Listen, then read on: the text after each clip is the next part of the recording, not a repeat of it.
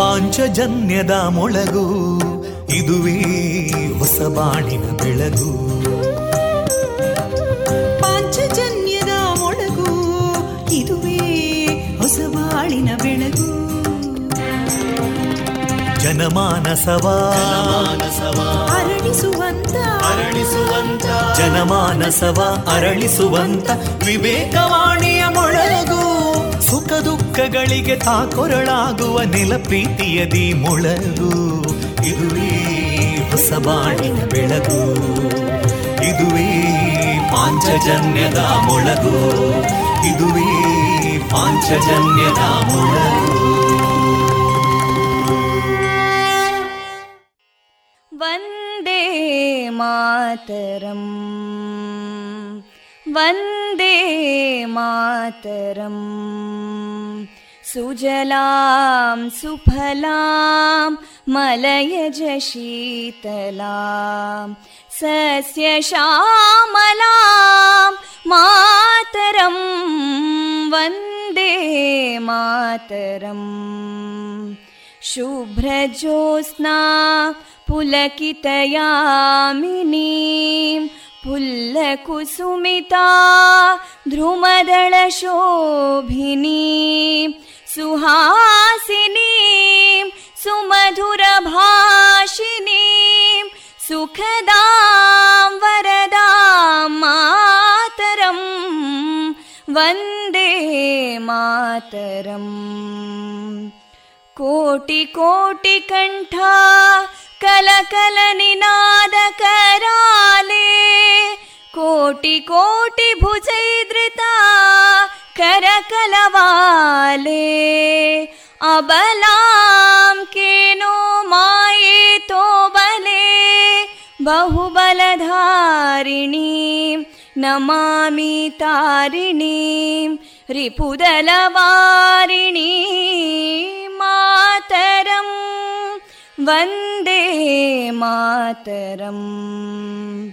ತುಮಿ ವಿದ್ಯಾ ತುಮಿ ಧರ್ಮ ತುಮಿ ಹೃದಿ ತುಮಿ ಮರ್ಮ ತ್ವಂ ಹಿ ಪ್ರಾಣ ಶರೀರೇ ಬಾಹುತೇ ತುಮಿ ಮಾ ಶಕ್ತಿ ಹೃದಯೇ ತುಮಿ ಮಾ ಭಕ್ತಿ ತೋಮಾರಯಿ ಪ್ರತಿಮಾ ಗಡಿ ಮಂದಿರೇ ಮಂದಿರೇ ವಂದೇ ಮಾತರಂ. ತ್ವಂ ಹಿ ದುರ್ಗಾ ದಶ ಪ್ರಹರಣಧಾರಿಣೀ ಕಮಲಾಂ ಕಮಲದಲ ವಿಹಾರಿಣೀ ವಾಣೀಂ ವಿದ್ಯಾದಾಯಿನೀ ನಮಾಮಿ ತ್ವಾಂ ನಮಾಮಿ ಕಮಲಾಂ ಅಮಲಾಂ ಅತುಲಾಂ ಸುಜಲಾಂ ಸುಫಲಾಂ ಮಾತರಂ ವಂದೇ ಮಾತರಂ. ಶ್ಯಾಮಲಾಂ ಸರಳಾಂ ಸುಸ್ಮಿತಾಂ ಭೂಷಿತಾಂ ಧರಣೀಂ ಭರಣೀಂ ಮಾತರಂ ವಂದೇ ಮಾತರಂ ವಂದೇ ಮಾತರಂ.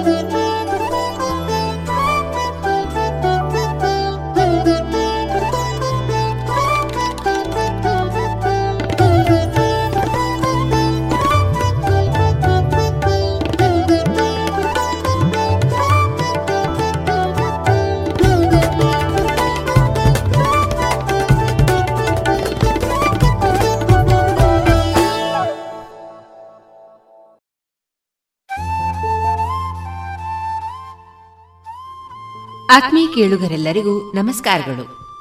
ಇದೀಗ ನೀವು ಕೇಳ್ತಾ ಇರೋದು ವಿವೇಕಾನಂದ ವಿದ್ಯಾವರ್ಧಕ ಸಂಘ ಪ್ರವರ್ತಿತ ರೇಡಿಯೋ ಪಾಂಚಜನ್ಯ 90.8 FM. ಇದು ಜೀವ ಜೀವದ ಸ್ವರ ಸಂಚಾರ.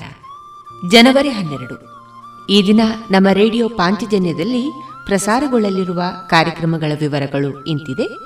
ಮೊದಲಿಗೆ ಭಕ್ತಿಗೀತೆಗಳು, ಮಾರುಕಟ್ಟೆದಾರಣೆ, ಪುತ್ತೂರು ತೆಂಕಿಲ ವಿವೇಕಾನಂದ ಕನ್ನಡ ಮಾಧ್ಯಮ ಶಾಲಾ ವಿದ್ಯಾರ್ಥಿಗಳಿಂದ ವಿವೇಕಾನಂದ ಜಯಂತಿ ಪ್ರಯುಕ್ತ ವೈವಿಧ್ಯಮಯ ಕಾರ್ಯಕ್ರಮ, ಆಜಾದಿ ಕಾ ಅಮೃತ ಮಹೋತ್ಸವ ಪ್ರಯುಕ್ತ ದೇಶಭಕ್ತಿ ಗೀತೆ, ವಿವೇಕಾನಂದ ಸ್ನಾತಕೋತ್ತರ ವಾಣಿಜ್ಯ ವಿಭಾಗದ ವಿದ್ಯಾರ್ಥಿಗಳಿಂದ ವಿವೇಕ ಚೇತನ ವೈವಿಧ್ಯಮಯ ಕಾರ್ಯಕ್ರಮ ಪ್ರಸಾರಗೊಳ್ಳಲಿದೆ.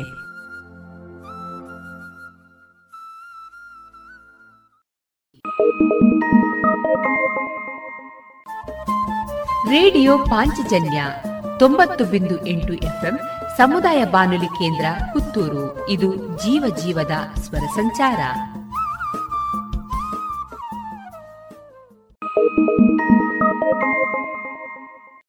ರೋಹನ್, ಅಜ್ಜಿ ಕೋಲ್ ತಗೊಂಡ್ ಬಾರಪ್ಪ. ಅಲ್ಲ ಮಮ್ಮಿ, ನಿಮಗೆ ಯಾಕೆ ಅಜ್ಜಿಯ ಕೋಲ್ ಬೇಕಾಯ್ತು? ಮಗ ಕೀಲುಗಳಲ್ಲಿ ತುಂಬಾ ನೋವಿದೆ, ನಡಿಯಕ್ ಆಗ್ತಿಲ್ಲ. ಅಯ್ಯೋ ಮಮ್ಮಿ, ನಿಮ್ಮಂತೂ ಜ್ವರವಿದೆ ಹಾಗೂ ಕೀಲುಗಳಲ್ಲಿ ನೋವಿದೆ, ಇದು ಚಿಕುನ್ಗುನ್ಯ ಇರಬಹುದು. ಹೌದು, ಚಿಕುನ್ಗುನ್ಯ ಲಕ್ಷಣಗಳೆಂದರೆ ತೀವ್ರವಾದ ಜ್ವರ, ತಲೆನೋವು ಮತ್ತು ಕೀಲುಗಳಲ್ಲಿ ತೀಕ್ಷ್ಣ ನೋವು ಇದ್ದರೆ ಸಮೀಪದ ಆರೋಗ್ಯ ಕೇಂದ್ರ ಇಲ್ಲ ಆಸ್ಪತ್ರೆಯನ್ನು ಸಂಪರ್ಕಿಸಿ. ಚಿಕುನ್ಗುನ್ಯಾಗೆ ಭಯಪಡಬೇಡಿ. ನಿಮ್ಮನ್ನು ಮತ್ತು ನಿಮ್ಮ ಕುಟುಂಬದವರನ್ನ ಸೊಳ್ಳೆ ಕಡಿತದಿಂದ ರಕ್ಷಿಸಿ. ಆರೋಗ್ಯ ಮತ್ತು ಕುಟುಂಬ ಕಲ್ಯಾಣ ಖಾತೆ, ಭಾರತ ಸರ್ಕಾರದ ವತಿಯಿಂದ ಜನಹಿತಕ್ಕಾಗಿ ಜಾರಿ. ಓಯ್ ತೇಜು, ಏನ್ ಮಾಡ್ತಾ ಇದ್ದೀಯಾ? ಈ ಕೋವಿಡ್ ಬಂದ್ಮೇಲೆ ಎಷ್ಟು ಜಾಗೃತ ವಹಿಸಿದ್ರು ಸಾಲ್ತಾ ಇಲ್ಲ. ಅದಕ್ಕೆ ದೇಹದಲ್ಲಿ ಇಮ್ಯುನಿಟಿ ಜಾಸ್ತಿ ಮಾಡ್ಕೊಳ್ಳೋಕೆ ಏನ್ ಮಾಡೋದು ಅಂತ ಯೋಚನೆ ಮಾಡ್ತಾ ಇದ್ದೇನೆ. ಅದಕ್ಕೆ ಯಾಕೆ ಯೋಚನೆ ಮಾಡ್ತೀಯಾ? ಸತ್ವಂ ಇಲ್ವಾ? Satvam Satvam immunity herbal drinking water. ಇದು ನಮ್ಮ ದೇಹದಲ್ಲಿ ರೋಗ ನಿರೋಧಕ ಶಕ್ತಿಯನ್ನು ಹೆಚ್ಚಿಸುತ್ತದೆ. ಹಾಗೆಯೇ ಅಮೃತ ಬಳ್ಳಿ, ಲೆಮನ್ ಗ್ರಾಸ್, ದಾಲ್ಚೀನಿ, ತುಳಸಿ, ನೆಲನೆಲ್ಲಿ, ಅರಿಶಿನ ಮತ್ತು ಅದರ ಎಲೆಗಳ ಸತ್ವವನ್ನು ಬಳಸಿಕೊಂಡ Satvam immunity booster herbal extract. ಇಷ್ಟೆಲ್ಲ ಸತ್ವಂನಲ್ಲೇ ಇರುವಾಗ ಬೇರೇನ್ ಬೇಕು? ಇದಿಷ್ಟೇ ಅಲ್ಲ, ನಮ್ಮ ಚರ್ಮದ ಆರೋಗ್ಯ ರಕ್ಷಣೆಗೆ ಲೆಮನ್ ಗ್ರಾಸ್ ಹರ್ಬಲ್ ಸೋಪ್ ಕೂಡ ಇದೆ. ವಾವ್, ಇದೆಲ್ಲ ಎಲ್ಲಿ ಸಿಗುತ್ತೆ? ಎಲ್ಲಿಂದಲೂ ತರಬೇಕಾಗಿಲ್ಲ, ನಮ್ಮದೇ ಪುತ್ತೂರಿನ ಎಲ್ಲ ಅಂಗಡಿ ಹಾಗೂ ಮೆಡಿಕಲ್ ಶಾಪ್ಗಳಲ್ಲಿ ಲಭ್ಯ. ಹೆಚ್ಚಿನ ಮಾಹಿತಿಗಾಗಿ ಸಂಪರ್ಕಿಸಿ ಹಾರ್ದಿಕ್ ಹರ್ಬಲ್ಸ್. ದೂರವಾಣಿ ಸಂಖ್ಯೆ 8792127459. ಇದೀಗ ಖ್ಯಾತ ಸಂಗೀತ ಕಲಾವಿದರಾದ ಪಿ ಸುಶೀಲಾ ಅವರ ಧ್ವನಿಯಲ್ಲಿ ಭಕ್ತಿಗೀತೆಗಳನ್ನು ಕೇಳೋಣ.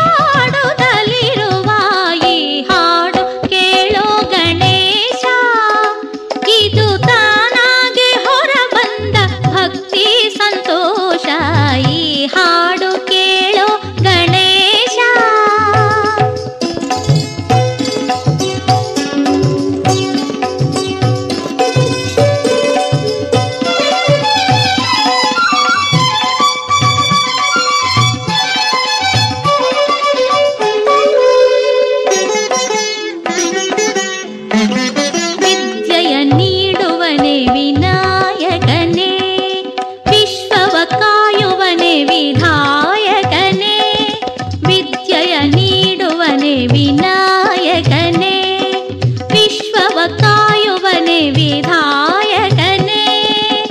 ತಾಳಮೇಳವು ಇಲ್ಲದೆ ಭಕ್ತಿಯು, ತಾಳಮೇಳವು ಇಲ್ಲದೆ ಭಕ್ತಿಯು, ಗಂಗದ ಕಂಠನೆ ಗಾಯನ ಮಾಡುವ ಈ ಹಾಡು ಕೇಳೋ ಗಣೇಶ. ಇದು ತಾನಾಗಿ ಹೊರ ಬಂದ ಭಕ್ತಿ ಸಂತೋಷ, ಈ ಹಾಡು ಕೇಳೋ ಗಣೇಶ.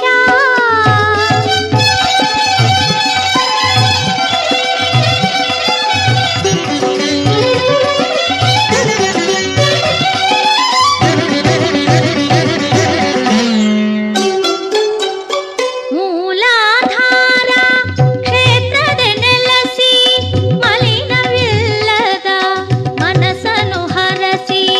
ಮೂಲಾಧಾರ ಕ್ಷೇತ್ರದ ನೆಲಸಿ, ಮಲಿನವಿಲ್ಲದ ಮನಸ್ಸನು ಹರಸಿ. ಆಲೈಸು ದೇವಾ ದೀನನ ಗಾನ, ಆಲೈಸು ದೇವಾ ದೀನನ ಗಾನ. ನಿನ್ನ ನಾಮ ಬ್ರಹ್ಮಾನಂದದ ಪಾನ, ಈ ಹಾಡು ಕೇಳೋ ಗಣೇಶ. ಇದು ತಾನಾಗೆ ಹೊರ ಬಂದ ಭಕ್ತಿ ಸಂತೋಷ, ಈ ಹಾಡು ಕೇಳೋ ಗಣೇಶ. ಈ ಹಾಡು ಕೇಳೋ ಗಣೇಶ, ಗಣೇಶ.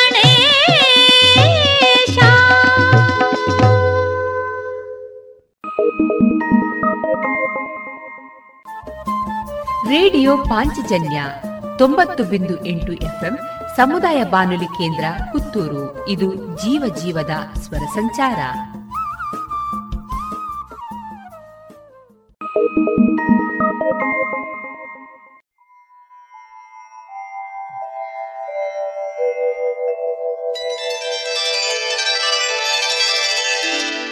ಆ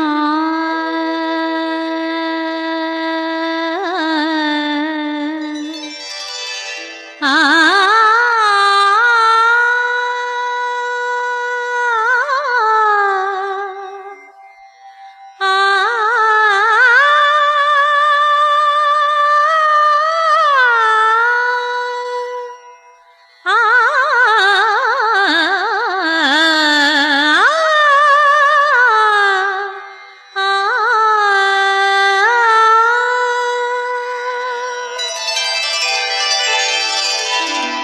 ಜಗವನು ಕಾಪಾಡೋ ಜಗನ್ಮಾತೆ,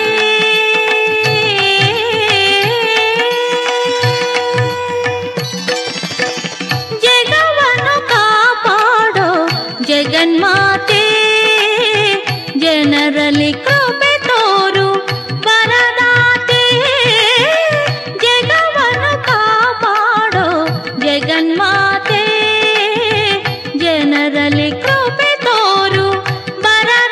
ಜನರಲ್ಲಿ ಕೃಪೆ ತೋರು ಬರದಾತೆ, ಜಗವನು ಕಾಪಾಡೋ ಜಗನ್ಮಾತೆ. ಕಾಲಸ್ವರೂಪಿಣಿ ಮೂಲಶಕ್ತಿ, ಚೈತನ್ಯಕಾರಿಣಿ ಚಿನ್ಮಯ ಮೂರ್ತಿ. ಕಾಲಸ್ವರೂಪಿಣಿ ಮೂಲಶಕ್ತಿ, ಚೈತನ್ಯಕಾರಿಣಿ ಚಿನ್ಮಯ ಮೂರ್ತಿ. ಜಗವನ್ನು ಕಾಪಾಡೋ ಜಗನ್ಮಾತೆ, ಜನರಲ್ಲಿ ಕೃಪೆ ತೋರು ವರದಾತೆ. ಜಗವನ್ನು ಕಾಪಾಡೋ ಜಗನ್ಮಾತೆ.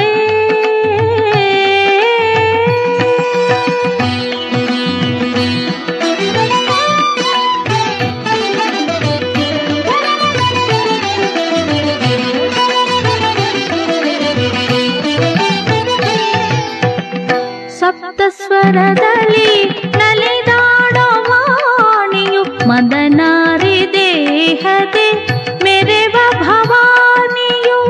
ಸಪ್ತಸ್ವರದಲ್ಲಿ ನಲಿದಾಡೋ ವಾಣಿಯು, ಮದನಾರಿ ದೇಹದೆ ಮೆರೆವ ಭವಾನಿಯು.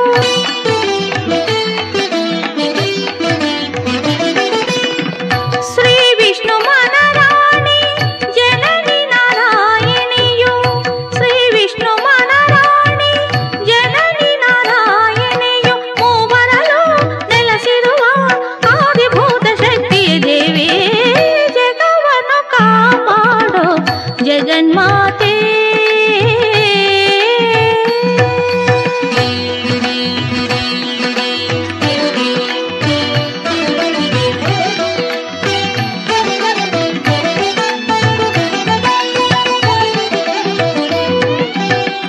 ಚರಾಚರಗಳಿಗೆ ಚಲನೆಯ ತಂದೆ, ವರಾಭಯಗಳನ್ನು ಧರಣಿಗೆ ನೀಡಿದೆ. ಚರಾಚರಗಳಿಗೆ ಚಲನೆಯ ತಂದೆ, ವರಾಭಯಗಳನ್ನು ಧರಣಿಗೆ ನೀಡಿದೆ.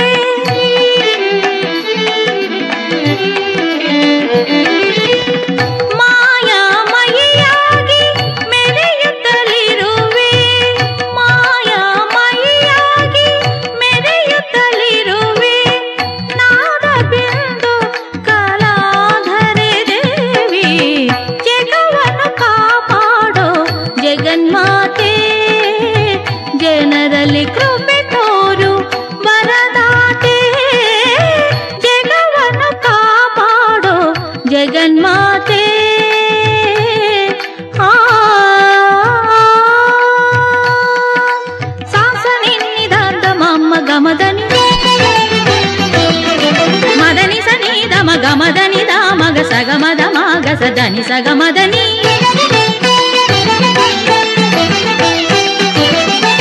ಸಗಮದನಿ ಸದನಿ ಸಗಮದನಿ ಮದ ಸಗಮ ಗಮದ ಮದನಿ ದನಿ ಸಾ ಗಮದನಿ ಮದನಿ ಸಮ ಕಸನಿ ದಸ ನೀ ಮಗ ಸಾಗ ಮದನಿ ಸಾ. ಜಗವನ್ನು ಕಾಪಾಡೋ ಜಗನ್ಮಾತೆ, ಜನರಲ್ಲಿ ಕೃಪೆ ತೋರು ವರದಾತೆ.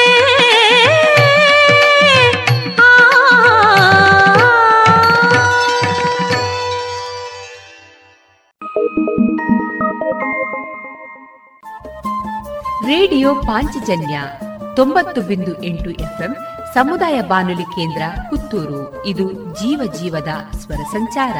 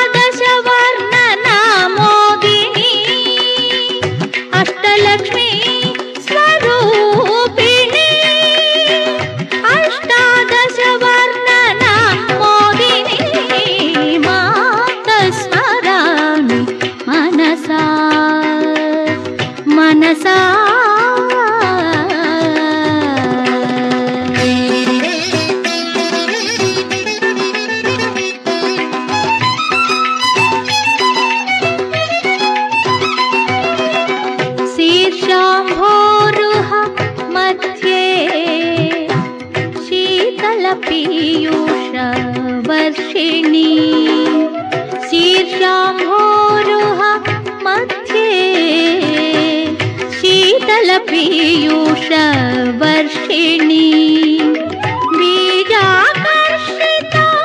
ಚಕ್ರಸ್ವಾಮಿನಿ ಬೀಜಾಕರ್ಷಿತ ಚಕ್ರಸ್ವಾಮಿನಿ ಇಚ್ಛಾಜ್ಞಾನ ಕ್ರಿಯಾಕಾರಿಣಿ ಬೀಜಾಕರ್ಷಿತ ಚಕ್ರಸ್ವಾಮಿನಿ ಇಚ್ಛಾಜ್ಞಾನ ಕ್ರಿಯಾಕಾರಿಣಿ ಮಾತಸ್ಮರಾಮಿ ಮನಸಾ ಜಲಜಾದೇ ನಮಾಮಿ ಶಿರಸಾ ಮಾತಸ್ಮರಾಮಿ ಮನಸಾ.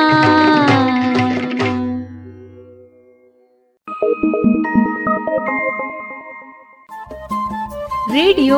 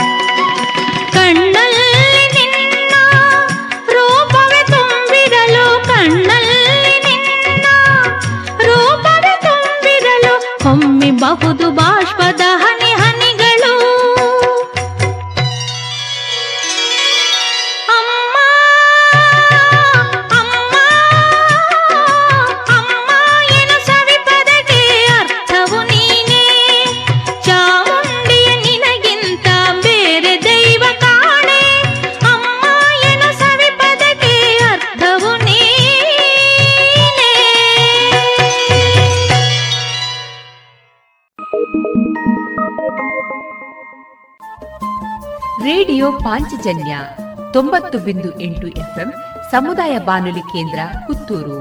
ಇದು ಜೀವ ಜೀವದ ಸ್ವರ ಸಂಚಾರ. ರೇಡಿಯೋ ಪಾಂಚಜನ್ಯ 90.8 FM ಸಮುದಾಯ ಬಾನುಲಿ ಕೇಂದ್ರ ಪುತ್ತೂರು. ಇದು ಜೀವ ಜೀವದ ಸ್ವರ ಸಂಚಾರ.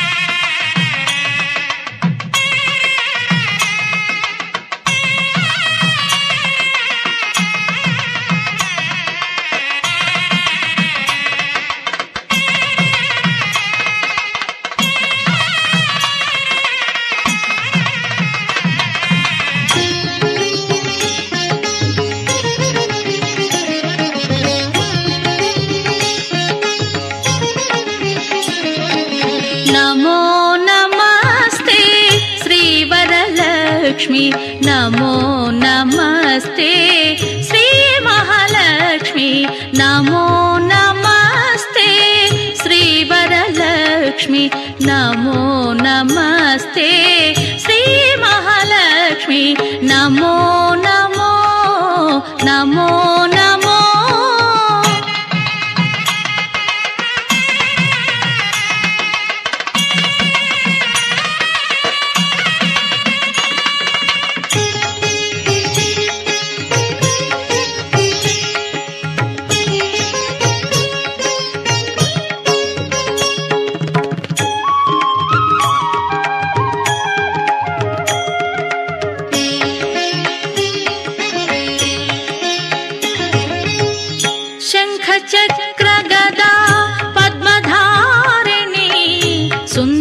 ಸುವರ್ಣ ಮಣಿಮಯ ಭೂಷಿಣಿ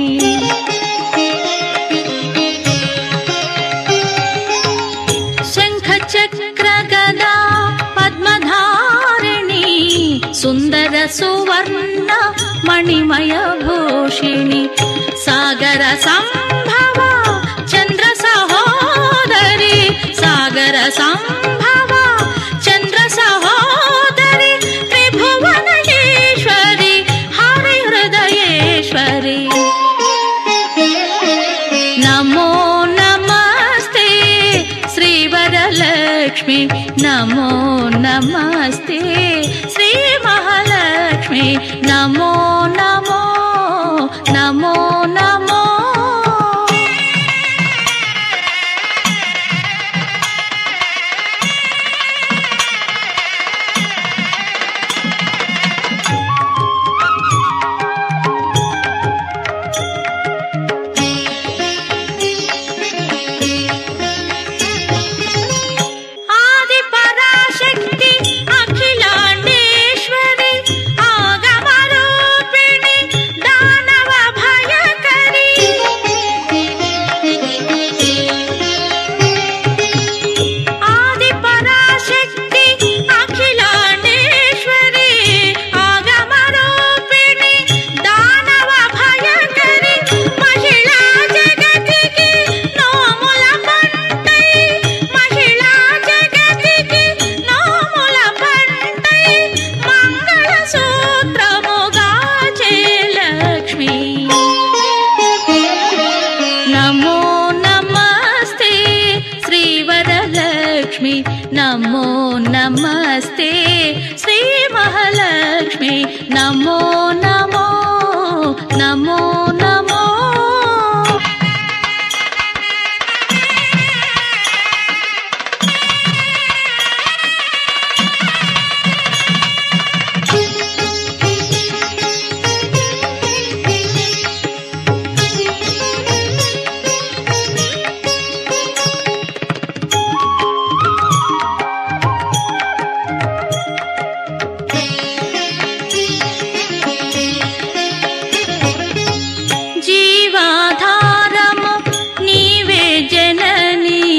ಸೌಭಾಗ್ಯಮು ಸಿರುಳೀಯವೇ ದೇವಿ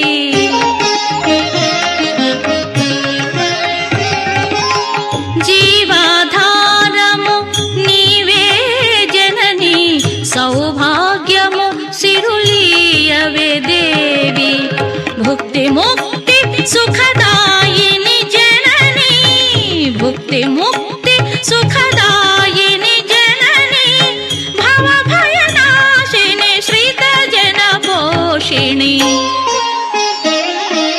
ನಮೋ ನಮಸ್ತೆ ಶ್ರೀ ವರಲಕ್ಷ್ಮಿ ನಮೋ ನಮಸ್ತೆ ಶ್ರೀ ಮಹಾಲಕ್ಷ್ಮಿ ನಮೋ ನಮೋ ನಮೋ ನಮೋ.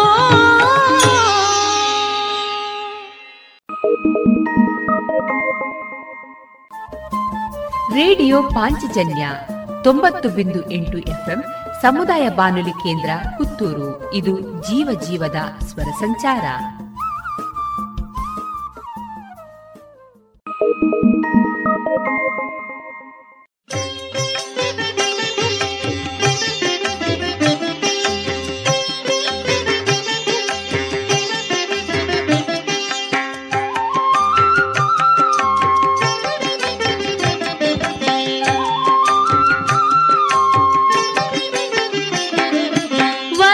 ವರಲಕ್ಷ್ಮೀ ವೈಭವಮೋ ತಿಲಕಿಂ ಪರಾರಮ್ಮ, ವರಲಕ್ಷ್ಮೀ ವೈಭವಮೋ ತಿಲಕಿಂ ಪರಾರಮ್ಮ. ಸೌಭಾಗ್ಯ ಸಂಪದಲು ಸಿದ್ಧಿಂಚು ನೋಯಮ್ಮ, ಸೌಭಾಗ್ಯ ಸಂಪದಲು ಸಿದ್ಧಿಂಚು ನೋಯಮ್ಮ. ವರಲಕ್ಷ್ಮೀ ವೈಭವಮೋ ತಿಲಕಿಂ ಪರಾರಮ್ಮ, ವರಲಕ್ಷ್ಮೀ ವೈಭವಮು ತಿಲಕಿಂ ಪರಾರಮ್ಮ.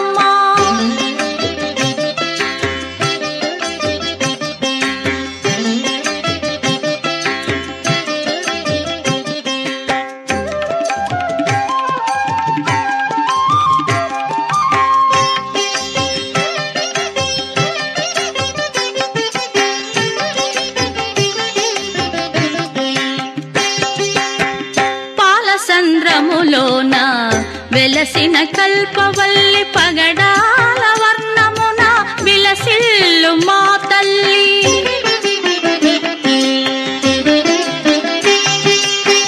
పాలసంద్రములోన వెలసిన కల్పవల్లి పగడాల వర్ణమున విలసిల్లు మా తల్లి.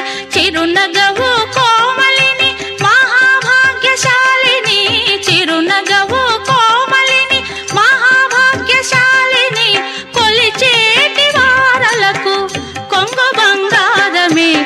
వరలక్ష్మీ వైభవము తిలకిం పరారమ్మ.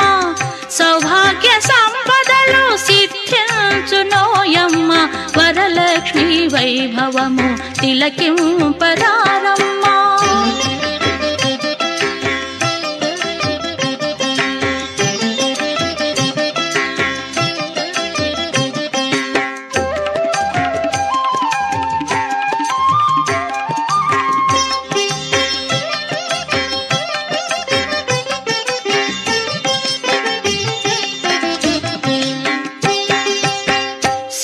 తల్పము పైన పవళించు శ్రీహరిని, సేవించు మహాలక్ష్మి ముల్లోకముల జనని.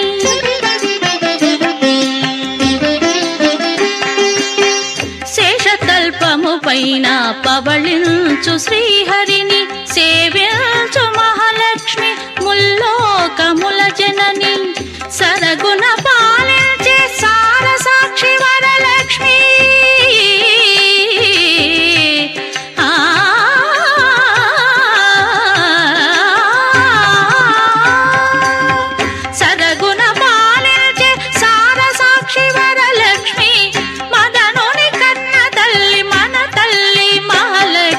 వరలక్ష్మీ వైభవము తిలకిం పరారమ్మ. సౌభాగ్య సంపదలు సిద్ధించు నోయమ్మ, వరలక్ష్మీ వైభవము తిలకిం పరారమ్మ, వరలక్ష్మీ వైభవము తిలకిం పరారమ్మ, వరలక్ష్మీ వైభవము తిలకిం పరారమ్మ.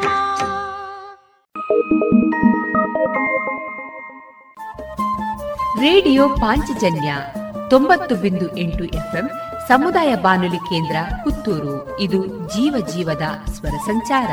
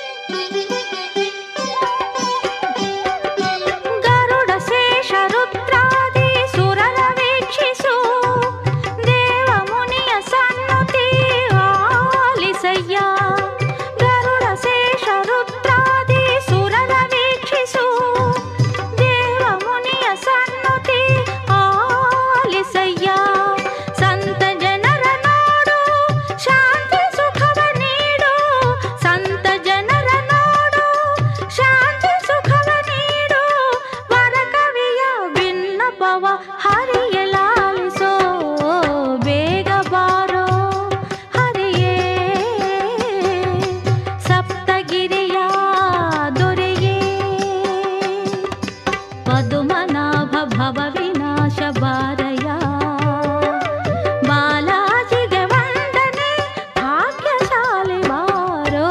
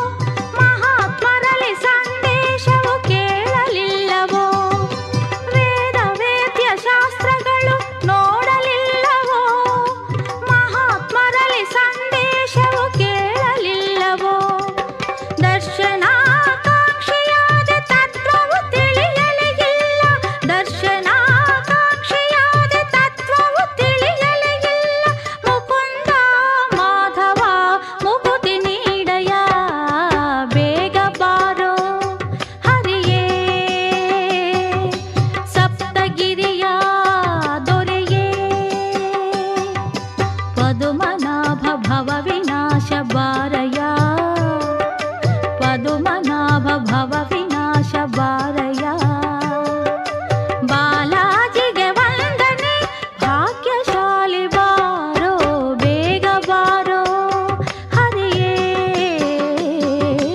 ಸಪ್ತಗಿರಿಯ ದೊರೆಯೇ.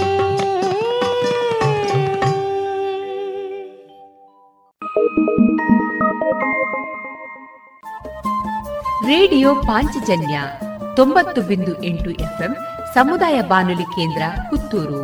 ಇದು ಜೀವ ಜೀವದ ಸ್ವರ ಸಂಚಾರ.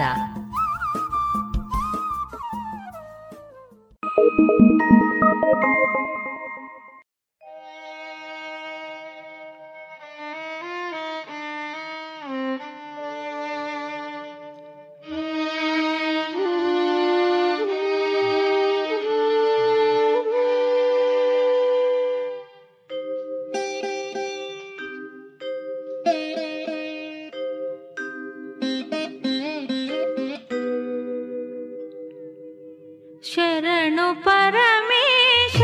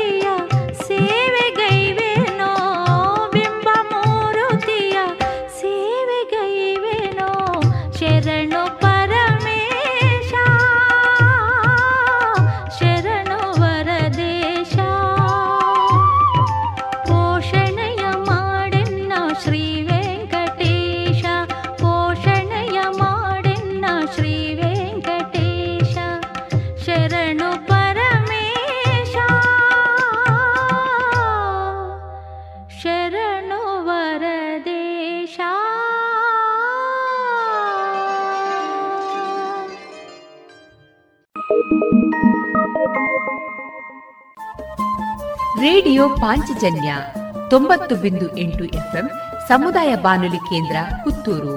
ಇದು ಜೀವ ಜೀವದ ಸ್ವರ ಸಂಚಾರ.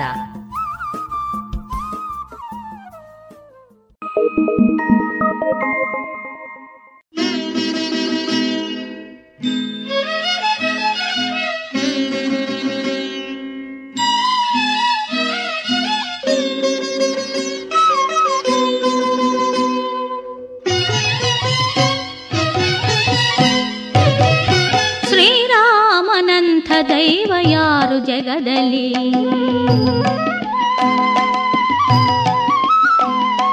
ಶ್ರೀರಾಮನಂಥ ದೈವ ಯಾರು ಜಗದಲ್ಲಿ, ಆರಾಧ್ಯ ಪುರುಷಾವನು ಎಲ್ಲ ಯುಗದಲ್ಲಿ, ಆರಾಧ್ಯ ಪುರುಷಾವನು ಎಲ್ಲ ಯುಗದಲ್ಲಿ, ಶ್ರೀರಾಮನಂಥ ದೈವ ಯಾರು ಜಗದಲ್ಲಿ.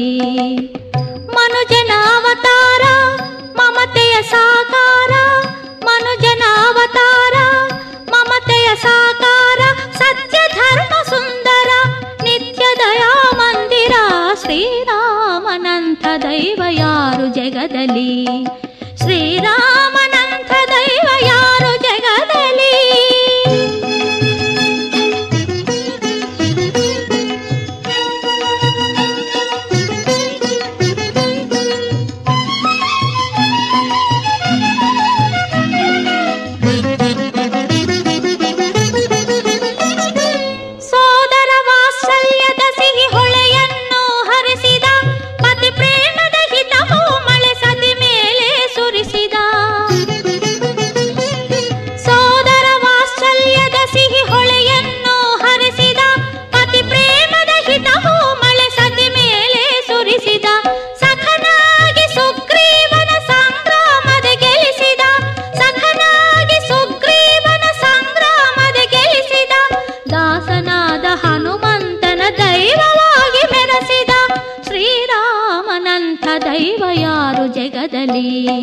ಶ್ರೀರಾಮನಂಥ ದೈವ ಯಾರು ಜಗದಲ್ಲಿ.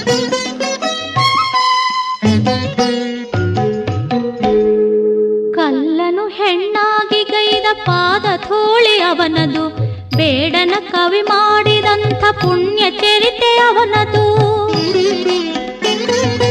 ಕಲ್ಲನು ಹೆಣ್ಣಾಗಿ ಗೈದ ಪಾದ ಧೂಳಿ ಅವನದು, ಬೇಡನ ಕವಿ ಮಾಡಿದಂಥ ಪುಣ್ಯ ಚರಿತೆ ಅವನದು.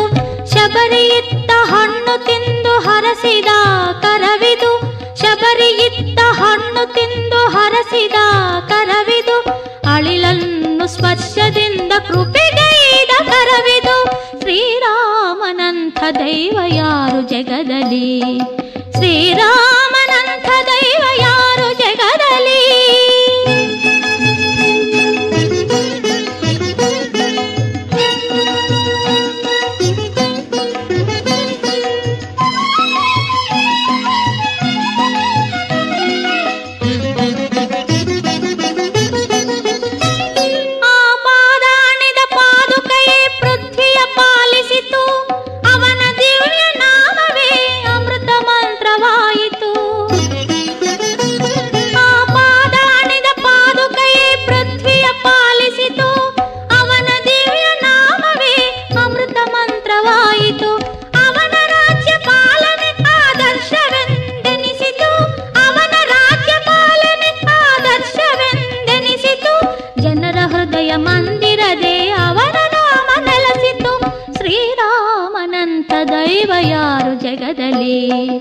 ಶ್ರೀರಾಮನಂಥ ದೈವ ಯಾರು ಜಗದಲ್ಲಿ.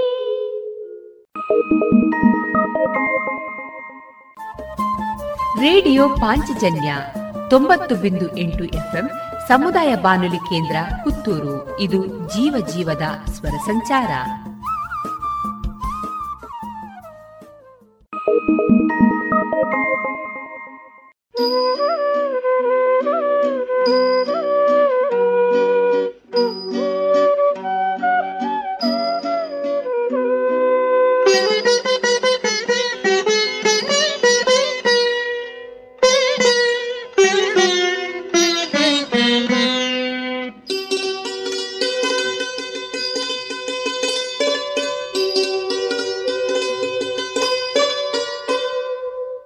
ಬಡಿಸು ಬಾ ನೀನೀಗ ಪುರುಷೋತ್ತಮ, ಕೆಲಕಾಲ ನೀ ಮಲಗೋ ಪರಮಾತ್ಮ. ಅವಡಿಸು ಬಾ ನೀನೀಗ ಪುರುಷೋತ್ತಮ, ಕೆಲಕಾಲ ನೀ ಮಲಗೋ ಪರಮಾತ್ಮ. ಅವಡಿಸು ಬಾ ನೀನೀಗ ಪುರುಷೋತ್ತಮ. ರಾಮ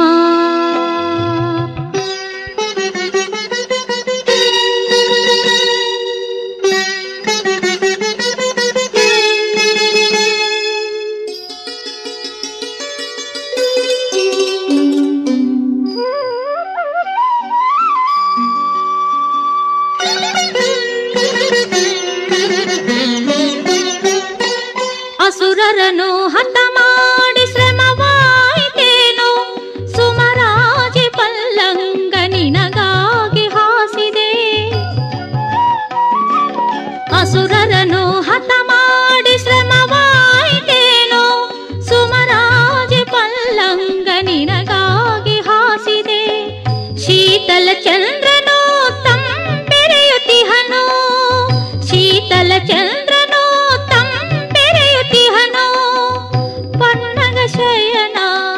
ಶ್ರೀರಘುರಾಮ. ಪವಡಿಸು ಬಾ ನೀನೀಗ ಪುರುಷೋತ್ತಮ.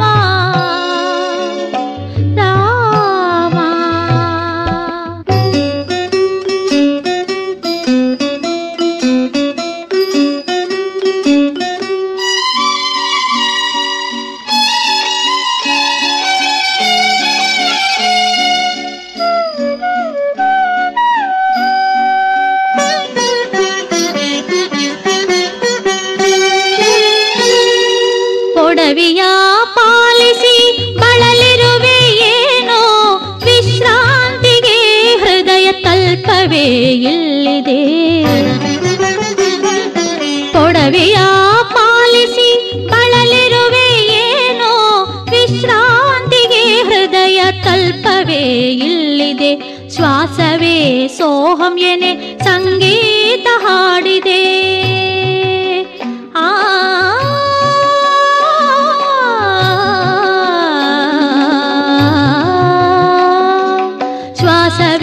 ಸೋಹಂ ಎನೆ ಸಂಗೀತ ಹಾಡಿದೆ.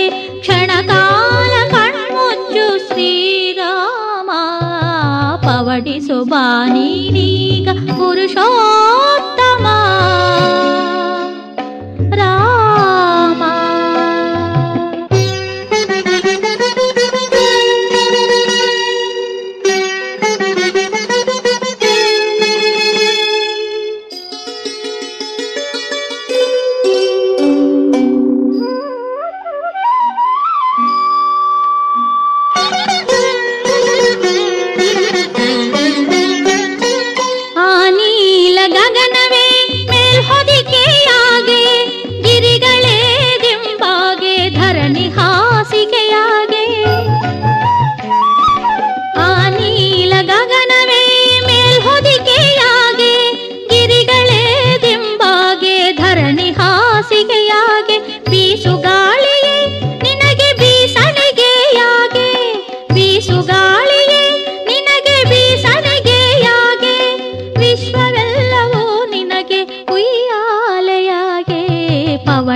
ಬಾ ನೀನೀಗ ಪುರುಷೋತ್ತಮ, ಕೆಲಕಾಲ ನೀ ಮಲಗೋ ಪರಮಾತ್ಮ.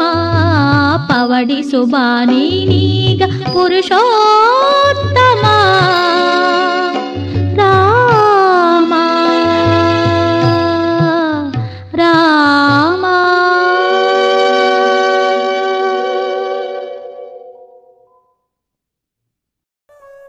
ಇದುವರೆಗೆ ಖ್ಯಾತ ಸಂಗೀತ ಕಲಾವಿದರಾದ ಪಿ ಸುಶೀಲಾ ಅವರ ಧ್ವನಿಯಲ್ಲಿ ಭಕ್ತಿ ಗೀತೆಗಳನ್ನು ಕೇಳಿದಿರಿ. ಓಯ್ ಶಾಂತಕ್ಕ, ದೂರ ಬಿದ್ದಾಡ್ಯಾರ ಅಂದ್ಯ ಪದ್ಮಕ್ಕ, ನನ್ನ ಪರ್ಬಲು ಬರಂದುಂಡತ ಐಕು ಪೂಜೆ ಸಾಮಾನ್ ದೆತ್ತೊಂದು ಬರ್ರೆ ಬಿದ್ದಾಡ್ದೆ. ಓ ಅಂದ ಓಲ್ದೆ ತೊಂದುಲ್ಲರ್ ಎಂಕಿಲ ಕೆಲವು ಸಾಮಾನು ಬೋಡಿತ್ತನತ್ತೆ. ಹೋ ಅಂಚನ ಬಲೆ ಯಾನ್ ಚಂದು ಶೆಟ್ಟಿಗ್ ಪೋವೊಂದುಲ್ಲೆ ಬೋಡಾತಿನ ಪೂಜೆ ಸಾಮಾನ್ ಮತ್ತ ಅವಲೇ ತಿಕ್ಕೊಂಡು ಪಾತ್ರೆ ಪಗಡೆಡ್ದು ಪತ್ತದು ದೀಪ ಕಳಶ ಜಾಗಟದ ಒಟ್ಟುಗು ಉಡುಗೊರೆ ಕೊರೆಲ ಬೋಡಾತಿನ ತಾಮ್ರ ಹಿತ್ತಾಳೆ ಕಂಚು ಸ್ಟೀಲ್ ಬಾಜನ ಅವ ತಂದೆ ಒಳ್ಳಿದ ಶೋ ಪೀಸ್ಲ ಅವಲೇ ತಿಕ್ಕೊಂಡು. ಓ ಮಸ್ತ ಐಟಮ್ ಉಂಡು ಅಂಚಂಡ ಬೇಗ ಪೋಯ್ ಎಂಕಿಲ ದಾದಾಣ ಸಾಮಾನು ಬೋಡಿತ್ತಂಡ ದೆತ್ತೊನ್ನೆ. ಇನಿಯೇ ಭೇಟಿ ಕೊರ್ಲೆ ಎಂ ಚಂದು ಶೆಟ್ಟಿ, ಮುಖ್ಯ ರಸ್ತೆ, ಪುತ್ತೂರು.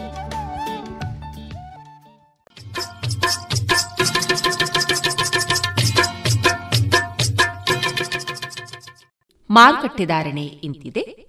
ಹೊಸ ಅಡಿಕೆ 375 ರಿಂದ 450, ಹಳೆ ಅಡಿಕೆ 470 ರಿಂದ 530, ಡಬಲ್ ಚೋಲ್ 485 ರಿಂದ 535, ಹಳೆ ಪಟೋರ 380 ರಿಂದ 450, ಹೊಸ ಪಟೋರ 320 ರಿಂದ 390, ಹಳೆ ಉಳ್ಳಿಗಡ್ಡೆ 250 ರಿಂದ 310, ಹೊಸ ಉಳ್ಳಿಗಡ್ಡೆ 150 ರಿಂದ 275, ಹಳೆ ಕರಿಗೋಟು 270 ರಿಂದ 290, ಹೊಸ ಕರಿಗೋಟು 200 ರಿಂದ 285, ಕಾಳುಮೆಣಸು 390 ರಿಂದ 495, ಒಣಕೊಕ್ಕೋ 140 ರಿಂದ 183, ಹಸಿಕೊಕ್ಕೋ 40 ರಿಂದ 55.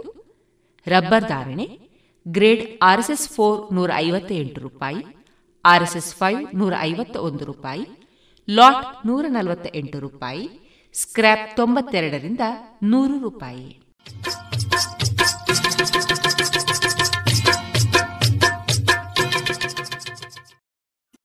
ಸುಮಧುರ ಕ್ಷಣಗಳನ್ನು ಎಂದು ಅವಿಸ್ಮರಣೀಯಗೊಳಿಸಲು ಪರಿಶುದ್ಧ ಚಿನ್ನಾಭರಣಗಳು ಮುಳಿಯಾ ಜುವೆಲ್ಸ್ನಲ್ಲಿ. ಎಲ್ಲಿಯೂ ಸಿಗದಂತಹ ಅತ್ಯುನ್ನತ ಡಿಸೈನ್ಸ್, ಬೇಕಾದಷ್ಟು ಕಲೆಕ್ಷನ್ಸ್, ಸೆಲೆಕ್ಷನ್ಸ್. ಚಿನ್ನ, ಬೆಳ್ಳಿ, ವಜ್ರಾಭರಣಗಳ ಖರೀದಿಗೆ ಭೇಟಿ ಕೊಡಿ ಮುಳಿಯಾ ಜುವೆಲ್ಸ್, ಪುತ್ತೂರು, ಮಡಿಕೇರಿ, ಗೋಣಿಕೊಪ್ಪಲು, ಬೆಳ್ತಂಗಡಿ, ಬೆಂಗಳೂರು. ಶುದ್ಧತೆಯನ್ನು ಮೀರಿದ ಪರಿಪೂರ್ಣತೆಯಡೆಗೆ.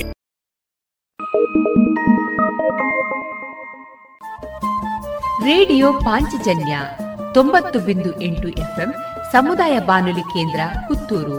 ಇದು ಜೀವ ಜೀವದ ಸ್ವರ ಸಂಚಾರ.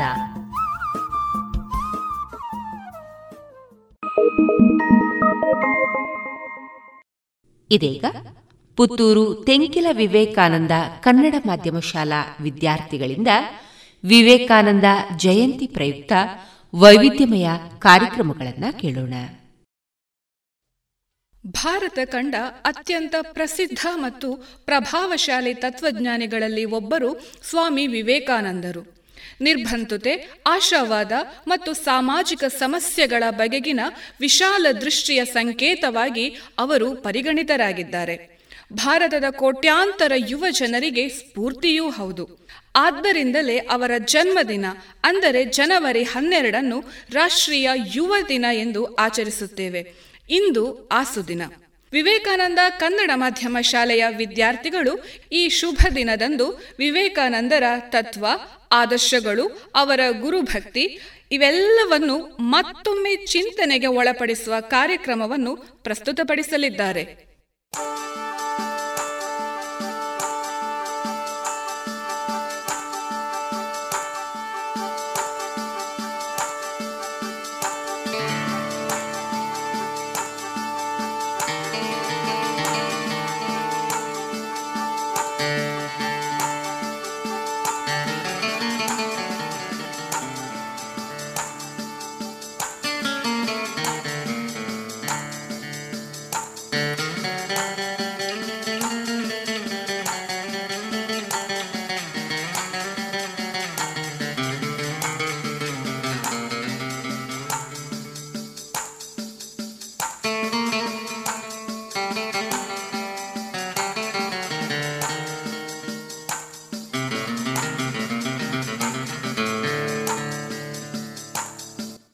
ಶಕ್ತಿಯ ಝೇಂಕಾರದ ಪ್ರತೀಕವಾಗಿ ಹೊರಹೊಮ್ಮಿರುವ ಚಾಗಿಯ ಹಾಡು ಆಧ್ಯಾತ್ಮಿಕ ಬದುಕಿನ ಆತ್ಮವಿಮರ್ಶೆಯ ಸಾರಾಂಶವಾಗಿದೆ. ಸನ್ಯಾಸಿಯ ಜೀವನ ಹಾಗೂ ಗುಣಧರ್ಮಗಳನ್ನು ವಿವರಿಸುವ ಈ ಹಾಡು ವಿಶ್ವದ ಅನೇಕ ಸಂತರಿಗೆ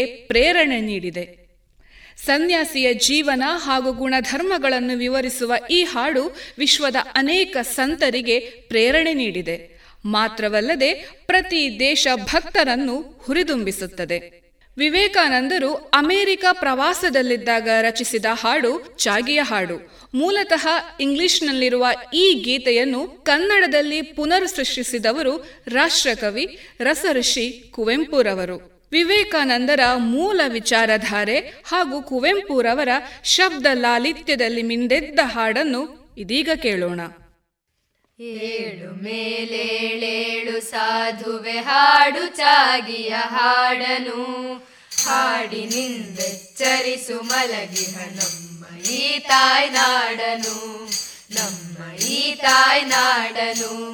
ದೂರದಡವಿಯೊಳೆಲ್ಲಿ ಲೌಕಿಕ ವಿಷಯ ವಾಸನೆ ಮುಟ್ಟದೋ, ಎಲ್ಲಿ ಗಿರಿಗುಹೆ ಕಂದರದ ಬಳಿ ಜಗದ ಗಲಿ ಬಿಳಿ ತಟ್ಟದೋ, ಎಲ್ಲಿ ಕಾಮವು ಸುಳಿಯದೋ ಮೇಳೆಲ್ಲಿ ಜೀವವು ತಿಳಿಯದೋ, ಕೀರ್ತಿ ಕಾಂಚನವೆಂಬುವಾಸೆಗಳಿಂದ ಜನಿಸುವ ಭ್ರಾಂತಿಯ ಎಲ್ಲಿ ಆತ್ಮವು ಪಡೆದು ನಲಿವುದು ನಿಚ್ಚವಾಗಿಹ ಶಾಂತಿಯ, ನಿಚ್ಚವಾಗಿಹ ಶಾಂತಿಯ.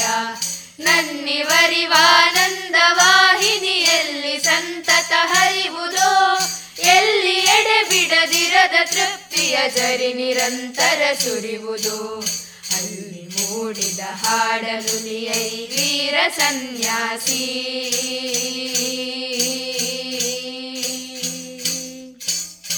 ಓಂ ತತ್ಸತ್ ಓಂ, ಓಂ ತತ್ಸತ್ ಓಂ. ಪುಟ್ಟಿ ಪುಡಿ ಪುಡಿ ಮಾಡು ಮಾಯೆಯು ಕಟ್ಟಿ ಬಿಗಿದಿಹ ಹಗ್ಗವ, ಕಿತ್ತು ಬಿಸುಡೈ ಹೊಳೆವ ಹೊನ್ನಿನ ಹೆಣ್ಣು ಮಣ್ಣಿನ ಕಗ್ಗವ.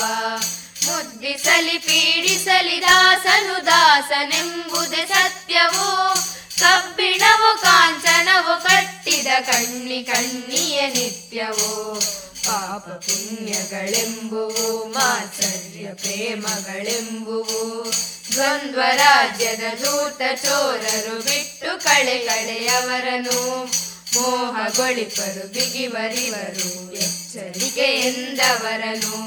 ತಳ್ಳು ದೂರಕ್ಕೆ ಓ ವಿರಕ್ತನೆ ಹಾಡು ಚಾಗಿಯ ಹಾಡನು, ಹಾಡಿನಿಂದೆಚ್ಚರಿಸು ಮಲಗಿಹ ನಮ್ಮ ಈ ತಾಯ್ನಾಡನು, ನಮ್ಮ ಈ ತಾಯ್ನಾಡನು. ಹಾಡು ಮುಕ್ತಿಯ ಗಾನವನು ಓ ವೀರ ಸನ್ಯಾಸಿ.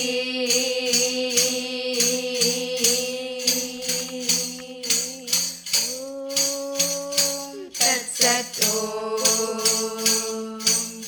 ಓಂ ತತ್ಸತ್ ಓಂ. ಬೆಳೆಯ ಕೊಯ್ವನು ಬಿತ್ತಿದಾತನು ಪಾಪ ಪಾಪಕ್ಕೆ ಕಾರಣ, ವೃಕ್ಷ ಕಾರ್ಯಕ್ಕೆ ಬೀಜ ಕಾರಣ, ಪುಣ್ಯ ಪುಣ್ಯಕ್ಕೆ ಕಾರಣ. ಹುಟ್ಟಿ ಮೈ ಒಡೆದಾತ್ಮ ಬಾಳಿನ ಬಲೆಯ ತಪ್ಪದೆ ಹೊರುವುದು, ಕಟ್ಟು ಮೀರಿಹ ನಾವನಿರುವನು ಕಟ್ಟು ಕಟ್ಟನೆ ಹೆರುವುದು ಎಂದು ಪಂಡಿತರೆಂಬರು ಮೇಂತತ್ವದರ್ಶಿಗಳೆಂಬರು. ಆದಡೇನಂತಾತ್ಮವೆಂಬುದು ನಾಮರೂಪಾತೀತವು, ಮುಕ್ತಿ ಬಂಧಗಳಿಲ್ಲದಾತ್ಮವು ಸರ್ವ ನಿಯಮಾತೀತವು. ತತ್ವಮಸಿ ಎಂದರಿತು ಸಾಧುವೆ ಹಾಡು ಚಾಗಿಯ ಹಾಡನು, ಹಾಡಿನಿಂದೆಚ್ಚರಿಸು ಮಲಗಿಹ ನಮ್ಮ ಈ ತಾಯ್ನಾಡನು, ನಮ್ಮ ಈ ತಾಯ್ನಾಡನು. ಸಾರು ಸಿದ್ಧನೆ ವಿಶ್ವರಿಯಲಿ ಹಾಡು ಸನ್ಯಾಸಿ.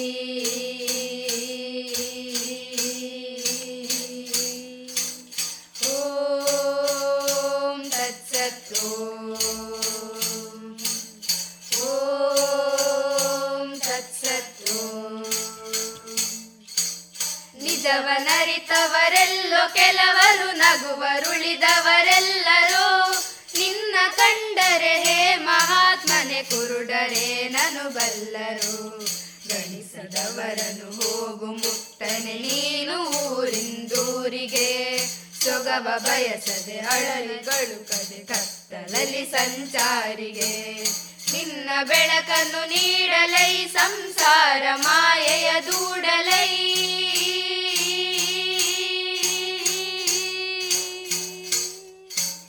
ನಿನ್ನ ಬೆಳಕನ್ನು ನೀಡಲೈ ಸಂಸಾರ ಮಾಯೆಯ ದೂಡಲೈ. ಇಂದು ದಿನ ದಿನ ಕರ್ಮ ಶಕ್ತಿಯು ಮುಗಿಯುವವರೆಗೂ ಸಾಗಲೈ. ನಾನು ನೀನುಗಳಳಿದು ಆತ್ಮದೊಳಿದು ಕಡೆಯೊಳು ಹೋಗಲೈ. ಏಳು ಮೇಲೇಳೇಳು ಸಾಧುವೆ ಹಾಡು ಚಾಗಿಯ ಹಾಡನು ಹಾಡಿನಿಂದೆ ಚರಿಸು ಮಲಗಿಹ ನಮ್ಮ ಈ ತಾಯ್ನಾಡನು ನಮ್ಮ ಈ ತಾಯ್ನಾಡನು. ತತ್ವಮಸಿ ಎಂದರಿತು ಹಾಡೈ ಧೀರ ಸನ್ಯಾಸಿ.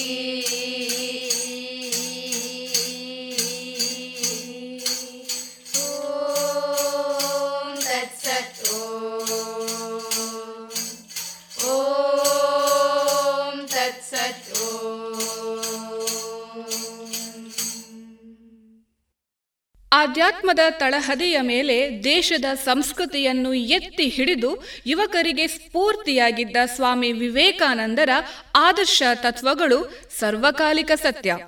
ಅಂತಹ ತತ್ವಾದರ್ಶಗಳು ವಿವೇಕವಾಣಿಯಾಗಿ ಮೂಡಿಬಂದಿರುವುದು ನಮ್ಮೆಲ್ಲರ ಸೌಭಾಗ್ಯ. ಆ ನುಡಿ ಮುತ್ತುಗಳು ಈಗ ನಮ್ಮ ಶಾಲಾ ವಿದ್ಯಾರ್ಥಿಗಳಾದ ಯಶಸ್ವಿ ಹಾಗೂ ಶ್ರೀಕೃಷ್ಣ ಇವರಿಂದ. ಶಿಕ್ಷಣವೆಂದರೆ ಮೊದಲೇ ಮಾನವನಲ್ಲಿ ಇರುವ ಪರಿಪೂರ್ಣತೆಯನ್ನು ಪ್ರಕಾಶಿಸುವುದು. ಒಂದು ಸಾಮಾನ್ಯ ಕೆಲಸವನ್ನು ಅತ್ಯುತ್ತಮವಾಗಿ ಮಾಡುವುದರಿಂದ ಶ್ರೇಷ್ಠ ಪ್ರತಿಫಲ ದೊರಕುತ್ತದೆ. ಮನಸ್ಸನ್ನು ಶಕ್ತಿಯುತವೋ ಶಿಸ್ತುಬದ್ಧವೋ ಆಗಿಸುವುದರಲ್ಲಿಯೇ ಜ್ಞಾನದ ಮೌಲ್ಯವಿರುವುದು. ಪ್ರತಿಯೊಬ್ಬ ಮಾನವನಲ್ಲೂ ಸುಪ್ತವಾಗಿರುವ ದೈವಿಕ ಶಕ್ತಿಯನ್ನು ಪ್ರಕಟಗೊಳಿಸಿ ಪ್ರಕಾಶಿಸುವಂತೆ ಮಾಡುವುದೇ ಶಿಕ್ಷಣ. ಗುರು ಎಂದರೆ ವ್ಯಕ್ತಿಯಲ್ಲ, ಒಂದು ಶಕ್ತಿ. ಅಜ್ಞಾನದ ಕತ್ತಲೆಯನ್ನು ಕಳೆದು ಸುಜ್ಞಾನದೆಡೆಗೆ ಕರೆದುಕೊಂಡು ಹೋಗುವ ಶಬ್ದವೇ ಗುರು. ಯಾವ ಬಗೆಯ ಶೀಲ ರೂಪುಗೊಳ್ಳುವುದೋ, ಮನಃಶಕ್ತಿ ವೃದ್ಧಿಯಾಗುವುದೋ, ಬುದ್ಧಿ ವಿಕಾಸಗೊಳ್ಳುವುದೋ ಮತ್ತು ಯಾವುದರಿಂದ ನಮ್ಮ ಸ್ವಂತ ಕಾಲ ಮೇಲೆ ನಿಂತುಕೊಳ್ಳಬಲ್ಲೆವೋ ಅಂತಹ ಶಿಕ್ಷಣ ನಮಗೆ ಅವಶ್ಯಕ. ಸ್ವಾಮಿ ವಿವೇಕಾನಂದರ ಜೀವನವು ಅನುಕರಣೀಯ. ಅವರ ಬಾಲ್ಯದ ಹಲವಾರು ಘಟನೆಗಳು ನಮಗೆ ಆದರ್ಶಪ್ರಾಯವಾದದ್ದು ಹಾಗೂ ಪ್ರೇರಣಾದಾಯಕವಾಗಿದೆ. ಅಂತಹ ಕೆಲವೊಂದು ಘಟನೆಗಳನ್ನು ಕಥೆಯ ಮೂಲಕ ತಮ್ಮ ಮುಂದೆ ಪ್ರಸ್ತುತಪಡಿಸಲಿದ್ದಾರೆ ಮುಕುಂದ, ಕೃತಿಕಾ ಹಾಗೂ ತ್ರಿಸ್ತಾ ಇವರು. ವಿವೇಕಾನಂದರು ಭುವನೇಶ್ವರಿ ದೇವಿ ಮತ್ತು ವಿಶ್ವನಾಥ ದತ್ತ ಇವರ ಪ್ರೀತಿಯ ಮಗನಾಗಿ ಬೆಳೆಯುತ್ತಿದ್ದರು. ಒಂದು ದಿನ ವಕೀಲರಾದ ತಂದೆಯವರು ನರೇಂದ್ರನಲ್ಲಿ ಒಂದು ಪ್ರಶ್ನೆಯನ್ನು ಕೇಳಿದರು. ನೀನು ದೊಡ್ಡವನಾದ ಮೇಲೆ ಏನಾಗಲು ಇಷ್ಟಪಡುವೆ ಎಂದು. ಅದು ಬ್ರಿಟಿಷ್ ಆಡಳಿತ ಮಾಡುತ್ತಿದ್ದ ಕಾಲ. ಕುದುರೆಯು ಆಗಿನ ಕಾಲದ ಸಾರಿಗೆಯಾಗಿತ್ತು. ನಮ್ಮಂಥವರಿಗೆಲ್ಲ ಕುದುರೆ ಸವಾರಿ ಮಾಡಲು ಆಗುತ್ತಿರಲಿಲ್ಲ. ದೊಡ್ಡ ದೊಡ್ಡ ಸಾಹುಕಾರರು, ಬ್ರಿಟಿಷರು ಇವರೆಲ್ಲರೂ ಮಾತ್ರ ಮಾಡಲು ಆಗುತ್ತಿತ್ತು. ಜೊತೆಗೆ ಅವರಿಗೆ ರಾಜಮರ್ಯಾದೆ ಕೂಡ ಸಿಗುತ್ತಿತ್ತು. ಇದನ್ನು ಗಮನಿಸಿಕೊಂಡು ಬಂದಿದ್ದ ನರೇಂದ್ರನು, ನಾನು ಕುದುರೆ ಸಾರಥಿಯಾದರೆ ನನಗೂ ಸಮಾಜದಲ್ಲಿ ರಾಜಮರ್ಯಾದೆ ಸಿಗುತ್ತದೆ ಎಂದು ತಂದೆಯಲ್ಲಿ ನಾನು ಕುದುರೆ ಸಾರಥಿಯಾಗ್ತೀನಿ ಎಂದ. ಇದನ್ನು ಕೇಳಿ ವಿಶ್ವನಾಥ ದತ್ತರಿಗೆ ಎಲ್ಲಿಲ್ಲದ ಕೋಪ ಬಂತು. ಪ್ರಸಿದ್ಧ ವಕೀಲನ ಮಗ ಸಾರಥಿಯಾಗುವುದೇ ಎಂದು ಸಿಟ್ಟಿನಿಂದ ಮಗನ ಕೆನ್ನೆಗೆ ಬಾರಿಸಿದ. ತನ್ನ ಯಾವ ತಪ್ಪಿಗಾಗಿ ಏಟು ಬಿತ್ತು ಎಂದು ತಿಳಿಯದ ಮಗ ತನ್ನ ತಾಯಿ ಭುವನೇಶ್ವರಿ ದೇವಿಯಲ್ಲಿ ಅಳುತ್ತಾ ಹೋದ. ಮಗ ಆದುದನ್ನೆಲ್ಲ ಹೇಳಿದ. ತಾಯಿ ಅದನ್ನು ಸಹನೆಯಿಂದ ಕೇಳಿ, ಮಗು ಯಾವ ಕೆಲಸ ಕೂಡ ಚಿಕ್ಕದಲ್ಲ, ಅದರಲ್ಲೂ ಸಾರಥಿಯ ಕೆಲಸವಂತೂ ಚಿಕ್ಕದಲ್ಲ. ದ್ವಾಪರ ಯುಗದಲ್ಲಿ ಶ್ರೀಕೃಷ್ಣನು ಅರ್ಜುನನಿಗೆ ಸಾರಥಿಯಾಗಿದ್ದ. ನೀನು ಕುದುರೆಗಾಡಿಯನ್ನು ಮುನ್ನಡೆಸುವ ಸಾರಥಿಯಲ್ಲ, ನೀನು ವಿಶ್ವಕ್ಕೆ ಧರ್ಮವನ್ನು ಮುನ್ನಡೆಸುವ ಸಾರಥಿಯಾಗು ಎಂದಳು. ಇದನ್ನು ಕೇಳಿ ವಿಶ್ವನಾಥ ದತ್ತರಿಗೆ ತನ್ನ ತಪ್ಪಿನ ಅರಿವಾಗಿ ತನ್ನ ಮಗನಲ್ಲಿ ಕ್ಷಮೆಯಾಚಿಸಿದರು. ಈ ಮಾತು ನರೇಂದ್ರನನ್ನು ವಿವೇಕಾನಂದರಾಗಿ ಬೆಳೆದು ನಿಲ್ಲಲು ಆಧಾರವಾಯಿತು. ಕೆಲವರು ಪ್ರೀತಿ ದಯಗಳನ್ನು ಸೇರಿಸಿಕೊಂಡೇ ಹುಟ್ಟಿರುತ್ತಾರೆ. ಅಂತಹವರು ಇತರರಿಗೆ ಯಾವಾಗಲೂ ಸಹಾಯ ಮಾಡಲು ಪ್ರಯತ್ನಿಸಿರುತ್ತಾರೆ. ಬಿಲೆ ಆ ತರಹದ ವ್ಯಕ್ತಿ. ಅನೇಕ ಸಾಧುಗಳು, ಸನ್ಯಾಸಿಗಳು ಮತ್ತು ಭಿಕ್ಷುಕರು ಬಿಲೆಯ ಮನೆಗೆ ಪ್ರತಿದಿನ ಆಹಾರವನ್ನು, ಹಣವನ್ನು, ಹೀಗೆ ಏನನ್ನಾದರೂ ಬೇಡಿ ಬರುತ್ತಿದ್ದರು. ಬಿಲೆ ಅಂತವರಿಗೆ ಬಾಗಿಲು ತೆಗೆದು ತನ್ನ ಕೈಗೆ ಸಿಕ್ಕಿದ್ದುದನ್ನು ಕೊಟ್ಟು ಬಿಡುತ್ತಿದ್ದ. ಅದರ ಬೆಲೆಯೇನು ಎಂದು ಅವನು ಒಂದು ದಿವಸವೂ ಯೋಚನೆ ಮಾಡುತ್ತಿರಲಿಲ್ಲ. ತುಂಬ ಬೆಲೆ ಬಾಳುವ ವಸ್ತುಗಳನ್ನು ಹಿಂದು ಮುಂದು ನೋಡದೆ ಕೊಟ್ಟು ಬಿಡುತ್ತಿದ್ದ. ಬಿಲೆ ಹೀಗೆ ಮನೆಯ ಸಾಮಾನುಗಳನ್ನೆಲ್ಲ ಕೊಟ್ಟು ಬಿಡುತ್ತಿದ್ದರೆ ಸಂಸಾರ ನಡೆಸುವುದು ಹೇಗೆ ಎಂದು ಭುವನೇಶ್ವರಿ ದೇವಿ ಹೇಳುತ್ತಿದ್ದಳು. ಒಂದು ದಿನ ಅವನ ಈ ರೀತಿಯ ಚೇಷ್ಟೆ ತಡೆಯಲಾರದೆ ಮಹಡಿ ಮೇಲಿನ ಒಂದು ಕೋಣೆಯಲ್ಲಿ ಅವನನ್ನು ಕೂಡಿ ಹಾಕಿದ್ದಳು. ಈಗ ಮನೆಯ ಬಾಗಿಲಿಗೆ ಹೋಗಿ ಸಾಮಾನು ಕೊಡಲು ಅವನಿಗೆ ಆಗುವುದಿಲ್ಲ ಮತ್ತು ಹೀಗೆ ಕೂಡಿ ಹಾಕಿದ್ದರಿಂದ ಅವನು ಒಳ್ಳೆ ಪಾಠ ಕಲಿಯುತ್ತಾನೆ ಎಂದು ಅವಳು ಚಿಂತಿಸಿದಳು. ಮಹಡಿಯ ಮೇಲಿನ ಕೋಣೆಯಲ್ಲಿ ಒಬ್ಬನೇ ಕುಳಿತು ಬಿಲೆಗೆ ತುಂಬ ಬೇಜಾರಾಗುತ್ತಿತ್ತು. ಅಷ್ಟರಲ್ಲಿ ಒಬ್ಬ ಭಿಕ್ಷುಕ ಬೇಡುತ್ತಾ ಕೂಗುತ್ತಿದ್ದದ್ದು ಕೇಳಿಸಿತು. ಆ ಬಡವನಿಗೆ ಏನಾದರೂ ಕೊಡಬೇಕೆಂದು ಬಿಲೆಗೆ ಅನ್ನಿಸಿತು. ಅವನು ಕೋಣೆಯೆಲ್ಲ ಹುಡುಕಾಡಿದ. ಒಂದೇ ಒಂದು ಪೆಟ್ಟಿಗೆಗೆ ಬೀಗ ಹಾಕಿಲ್ಲದಿರುವುದು ಅವನಿಗೆ ಕಾಣಿಸಿತು. ಬಿಲೆ ಅದನ್ನು ತೆಗೆದು ಅದರಿಂದ ಕೆಲವು ಸೀರೆಗಳನ್ನು ತೆಗೆದುಕೊಂಡ. ಅವನು ಒಂದು ಕಿಟಕಿಯ ಬಾಗಿಲು ತೆಗೆದ. ಆ ಭಿಕ್ಷುಕ ಕಿಟಕಿಯ ಕೆಳಗಿನಿಂದ ಅವನು ಹರಕು ತುಂಡು ಬಟ್ಟೆಯನ್ನು ಸುತ್ತಿಕೊಂಡಿದ್ದ. ಅವನ ಮೈ ಮೂಳೆ ಚಕ್ಕಳವಾಗಿತ್ತು. ಅವನನ್ನು ನೋಡಿ ಬಿಲೆಗೆ ಕರಳು ಕಿತ್ತು ಬಂದಂತಾಯಿತು. ತನ್ನಲ್ಲಿದ್ದ ಚೀರೆಗಳನ್ನು ಆನಂದದಿಂದ ಆ ಭಿಕ್ಷುಕನ ಕಡೆಗೆ ಎಸೆದ. ಪುಟ್ಟ ಹುಡುಗನ ಈ ದಯಾಮಯ ನಡೆಯಿಂದ ಭಿಕ್ಷುಕನು ಬಹಳ ಆನಂದಿಸಿದ. ಭೂಗೋಳದ ತರಗತಿಯಲ್ಲಿ ನರೇಂದ್ರನ ಶಿಕ್ಷಕರು ಅವನನ್ನು ಒಂದು ಪ್ರಶ್ನೆ ಕೇಳಿದರು. ಅವನು ಅದಕ್ಕೆ ಉತ್ತರ ಕೊಟ್ಟ. ಆದರೆ ಆ ಶಿಕ್ಷಕರು ಉತ್ತರ ತಪ್ಪು ಎಂದು ಹೇಳಿದರು. ಬಿಲೆ, ಗುರುಗಳೇ, ಉತ್ತರ ಸರಿಯಾಗಿದೆಯಲ್ಲ ಎಂದು ಹೇಳಿದ. ಶಿಕ್ಷಕರಿಗೆ ತುಂಬ ಕೋಪ ಬಂತು. ಅವರು ಅವನನ್ನು ಬೈದು ಅವನಿಗೆ ಹೊಡೆದರು. ಬಿಲೆ ಮನೆಗೆ ಹೋಗಿ ತನ್ನ ತಾಯಿಯ ಬಳಿ ನಡೆದದನ್ನು ಹೇಳಿದ. ಈ ಘಟನೆಯನ್ನು ಕುರಿತು ಅವನು ಮನನೊಂದ. ಆಗ ಅವನ ತಾಯಿ ಹೇಳಿದರು, ಮಗು ಬಿಲೆ, ಶಿಕ್ಷಕರು ಮಾಡಿದ್ದನ್ನು ಕುರಿತು ತಲೆ ಕೆಡಿಸಿಕೊಳ್ಳಬೇಡ. ನೀನು ಯಾವಾಗಲೂ ಸತ್ಯವನ್ನೇ ಹೇಳು. ನೀನು ಸರಿಯಾಗಿರುವೆ ಎಂಬುದು ನಿನಗೆ ದೃಢವಾಗಿದ್ದಾಗ ನೀನು ಬೇರೆ ಯಾವುದಕ್ಕೂ ಚಿಂತಿಸಬೇಕಿಲ್ಲ ಎಂದು. ಆಮೇಲೆ ಶಿಕ್ಷಕರಿಗೆ ಬಿಲೆ ಕೊಟ್ಟ ಉತ್ತರ ಸರಿಯಾಗಿತ್ತು ಎಂದು ತಿಳಿಯಿತು. ಅವರು ಅವನ ಮನೆಗೆ ಕ್ಷಮೆ ಕೇಳಲು ಬಂದರು. ಮಗು ಬಿಲೆ, ನಾನು ಏನೇನೋ ಮಾತನಾಡಿದೇನೋ, ಅದಕ್ಕಾಗಿ ಕ್ಷಮೆ ಕೇಳುತ್ತೇನೆ. ನಾನು ಹೊಡೆದದ್ದು ತಪ್ಪಾಯಿತು ಎಂದು ಅವರು ಬಿಲೆಗೆ ಹೇಳಿದರು. ಇನ್ನೊಂದು ಸಲ ಶಿಕ್ಷಕರು ಪಾಠ ಮಾಡುತ್ತಿದ್ದಾಗ ಬಿಲೆ ತರಗತಿಯಲ್ಲಿ ಮಾತನಾಡುತ್ತಿದ್ದ. ಶಿಕ್ಷಕರು ಕೆಲವು ಪ್ರಶ್ನೆಗಳಿಗೆ ಉತ್ತರ ಕೊಡು ಎಂದು ಕೇಳಿದರು. ಬಿಲೆ ಉತ್ತರ ಹೇಳಲಾರ ಎಂದು ಅವರು ತಿಳಿದಿದ್ದರು. ಆಗ ಅವನು ಮಾತನಾಡುತ್ತಿದ್ದುದಕ್ಕೆ ತಾನು ಶಿಕ್ಷಿಸಬಹುದು ಎಂದು ಭಾವಿಸಿದ್ದರು. ಆದರೆ ಬಿಲೆ ಎದ್ದು ನಿಂತು ಒಂದಾದ ಮೇಲೆ ಒಂದು ಎಲ್ಲ ಪ್ರಶ್ನೆಗಳಿಗೆ ಸರಿಯಾಗಿ ಉತ್ತರವನ್ನು ಕೊಟ್ಟ. ಆಗ ಶಿಕ್ಷಕರು ಹೇಳಿದರು, ಓ, ನಾನು ತಪ್ಪು ತಿಳಿದೆ. ಹಾಗಾದರೆ ಮಾತನಾಡಿದ್ದ ಹುಡುಗ ನೀನಲ್ಲ. ಹಾಗೆ ನೀನು ಮಾತನಾಡುತ್ತಿದ್ದರೆ ಈ ಪ್ರಶ್ನೆಗಳಿಗೆ ನೀನು ಉತ್ತರಿಸಲಾಗುತ್ತಿರಲಿಲ್ಲ. ಮಾತನಾಡುತ್ತಿದ್ದವನು ಬೇರೆ ಯಾರು ಹುಡುಗನಿರಬೇಕು ಎಂದು. ಮಾತನಾಡುತ್ತಿದ್ದ ಹುಡುಗನನ್ನು ಕಂಡುಹಿಡಿಯುವುದಕ್ಕಾಗಿ ಅವರು ಗಂಭೀರವಾಗಿ ತರಗತಿಯ ಎಲ್ಲ ಮಕ್ಕಳನ್ನು ನೋಡತೊಡಗಿದರು. ಆದರೆ ಬಿಲೆ ಹೇಳಿದ, ಸರ್, ನೀವು ಭಾವಿಸಿರುವುದು ಸರಿಯಿಲ್ಲ. ನಿಮ್ಮ ಪ್ರಶ್ನೆಗಳಿಗೆ ನಾನು ಉತ್ತರಿಸಿದೆ ನಿಜ, ಆದರೆ ಮಾತನಾಡುತ್ತಿದ್ದ ಹುಡುಗ ನಾನೇ ಎಂದ. ಗುರುಗಳು ಆಶ್ಚರ್ಯಚಕಿತರಾದರು ಮತ್ತು ಈತ ಮಹಾನ್ ವ್ಯಕ್ತಿಯಾಗುವ ಸೂಚನೆಯನ್ನು ಮನಸ್ಸಿನಲ್ಲಿ ಯೋಚಿಸಿಕೊಂಡರು. ಮುಂದೆ ತನ್ನ ಜೀವನ ಪೂರ್ತಿ ಬಿಲೆ ಸತ್ಯವನ್ನೇ ನುಡಿದ ಜಗತ್ಪ್ರಸಿದ್ಧನಾದ. ಉತ್ತಮ ಮಾರ್ಗದರ್ಶಕರಾಗಿ ಸದಾಕಾಲ ಶಿಷ್ಯರ ಹಿತ ಬಯಸುವವರೇ ನಿಜವಾದ ಗುರುಗಳು. ಶಿಷ್ಯರು ಅಂತಹ ಗುರುಗಳ ಬಗ್ಗೆ ಅಪಾರ ಭಕ್ತಿ ಭಾವವನ್ನು ತಳೆದು ಅವರನ್ನು ದೇವರಿಗೆ ಸಮಾನರಾಗಿ ಕಾಣುತ್ತಾರೆ. ಇಂತಹ ಅನೇಕ ಶ್ರೇಷ್ಠ ಗುರು ಶಿಷ್ಯ ಪರಂಪರೆ ನಮ್ಮ ಭವ್ಯ ಭಾರತದ ಇತಿಹಾಸದಲ್ಲಿ ಕಾಣಸಿಗುತ್ತವೆ. ಅಂತಹುದೇ ಗುರು ಶಿಷ್ಯ ಸಂಪ್ರದಾಯಕ್ಕೆ ಒಂದು ಉದಾಹರಣೆ ಶ್ರೀರಾಮಕೃಷ್ಣ ಪರಮಹಂಸ ಹಾಗೂ ಸ್ವಾಮಿ ವಿವೇಕಾನಂದರು. ಅವರೀರ್ವರ ಸಂಬಂಧ ಯಾವ ರೀತಿ ಎಂಬುದನ್ನು ತಿಳಿಸಲಿದ್ದಾರೆ ಧಾತ್ರಿ ಆರ್ ರೈ. ಯಾವುದರ ಕುರಿತು ನಾವು ಚಿಂತಿಸುತ್ತಿರುತ್ತೇವೋ ಅದನ್ನು ಬಲ್ಲ ಗುರುವಿನ ಸಹಾಯ ನಮಗೆ ಅತ್ಯಗತ್ಯ. ನಾವು ಏನನ್ನಾದರೂ ಕಲಿಯಬೇಕಾದರೆ ಅದನ್ನು ಪೂರ್ಣವಾಗಿ ಬಲ್ಲ ಒಬ್ಬ ಶಿಕ್ಷಕನ ಮಾರ್ಗದರ್ಶನ ಬೇಕು.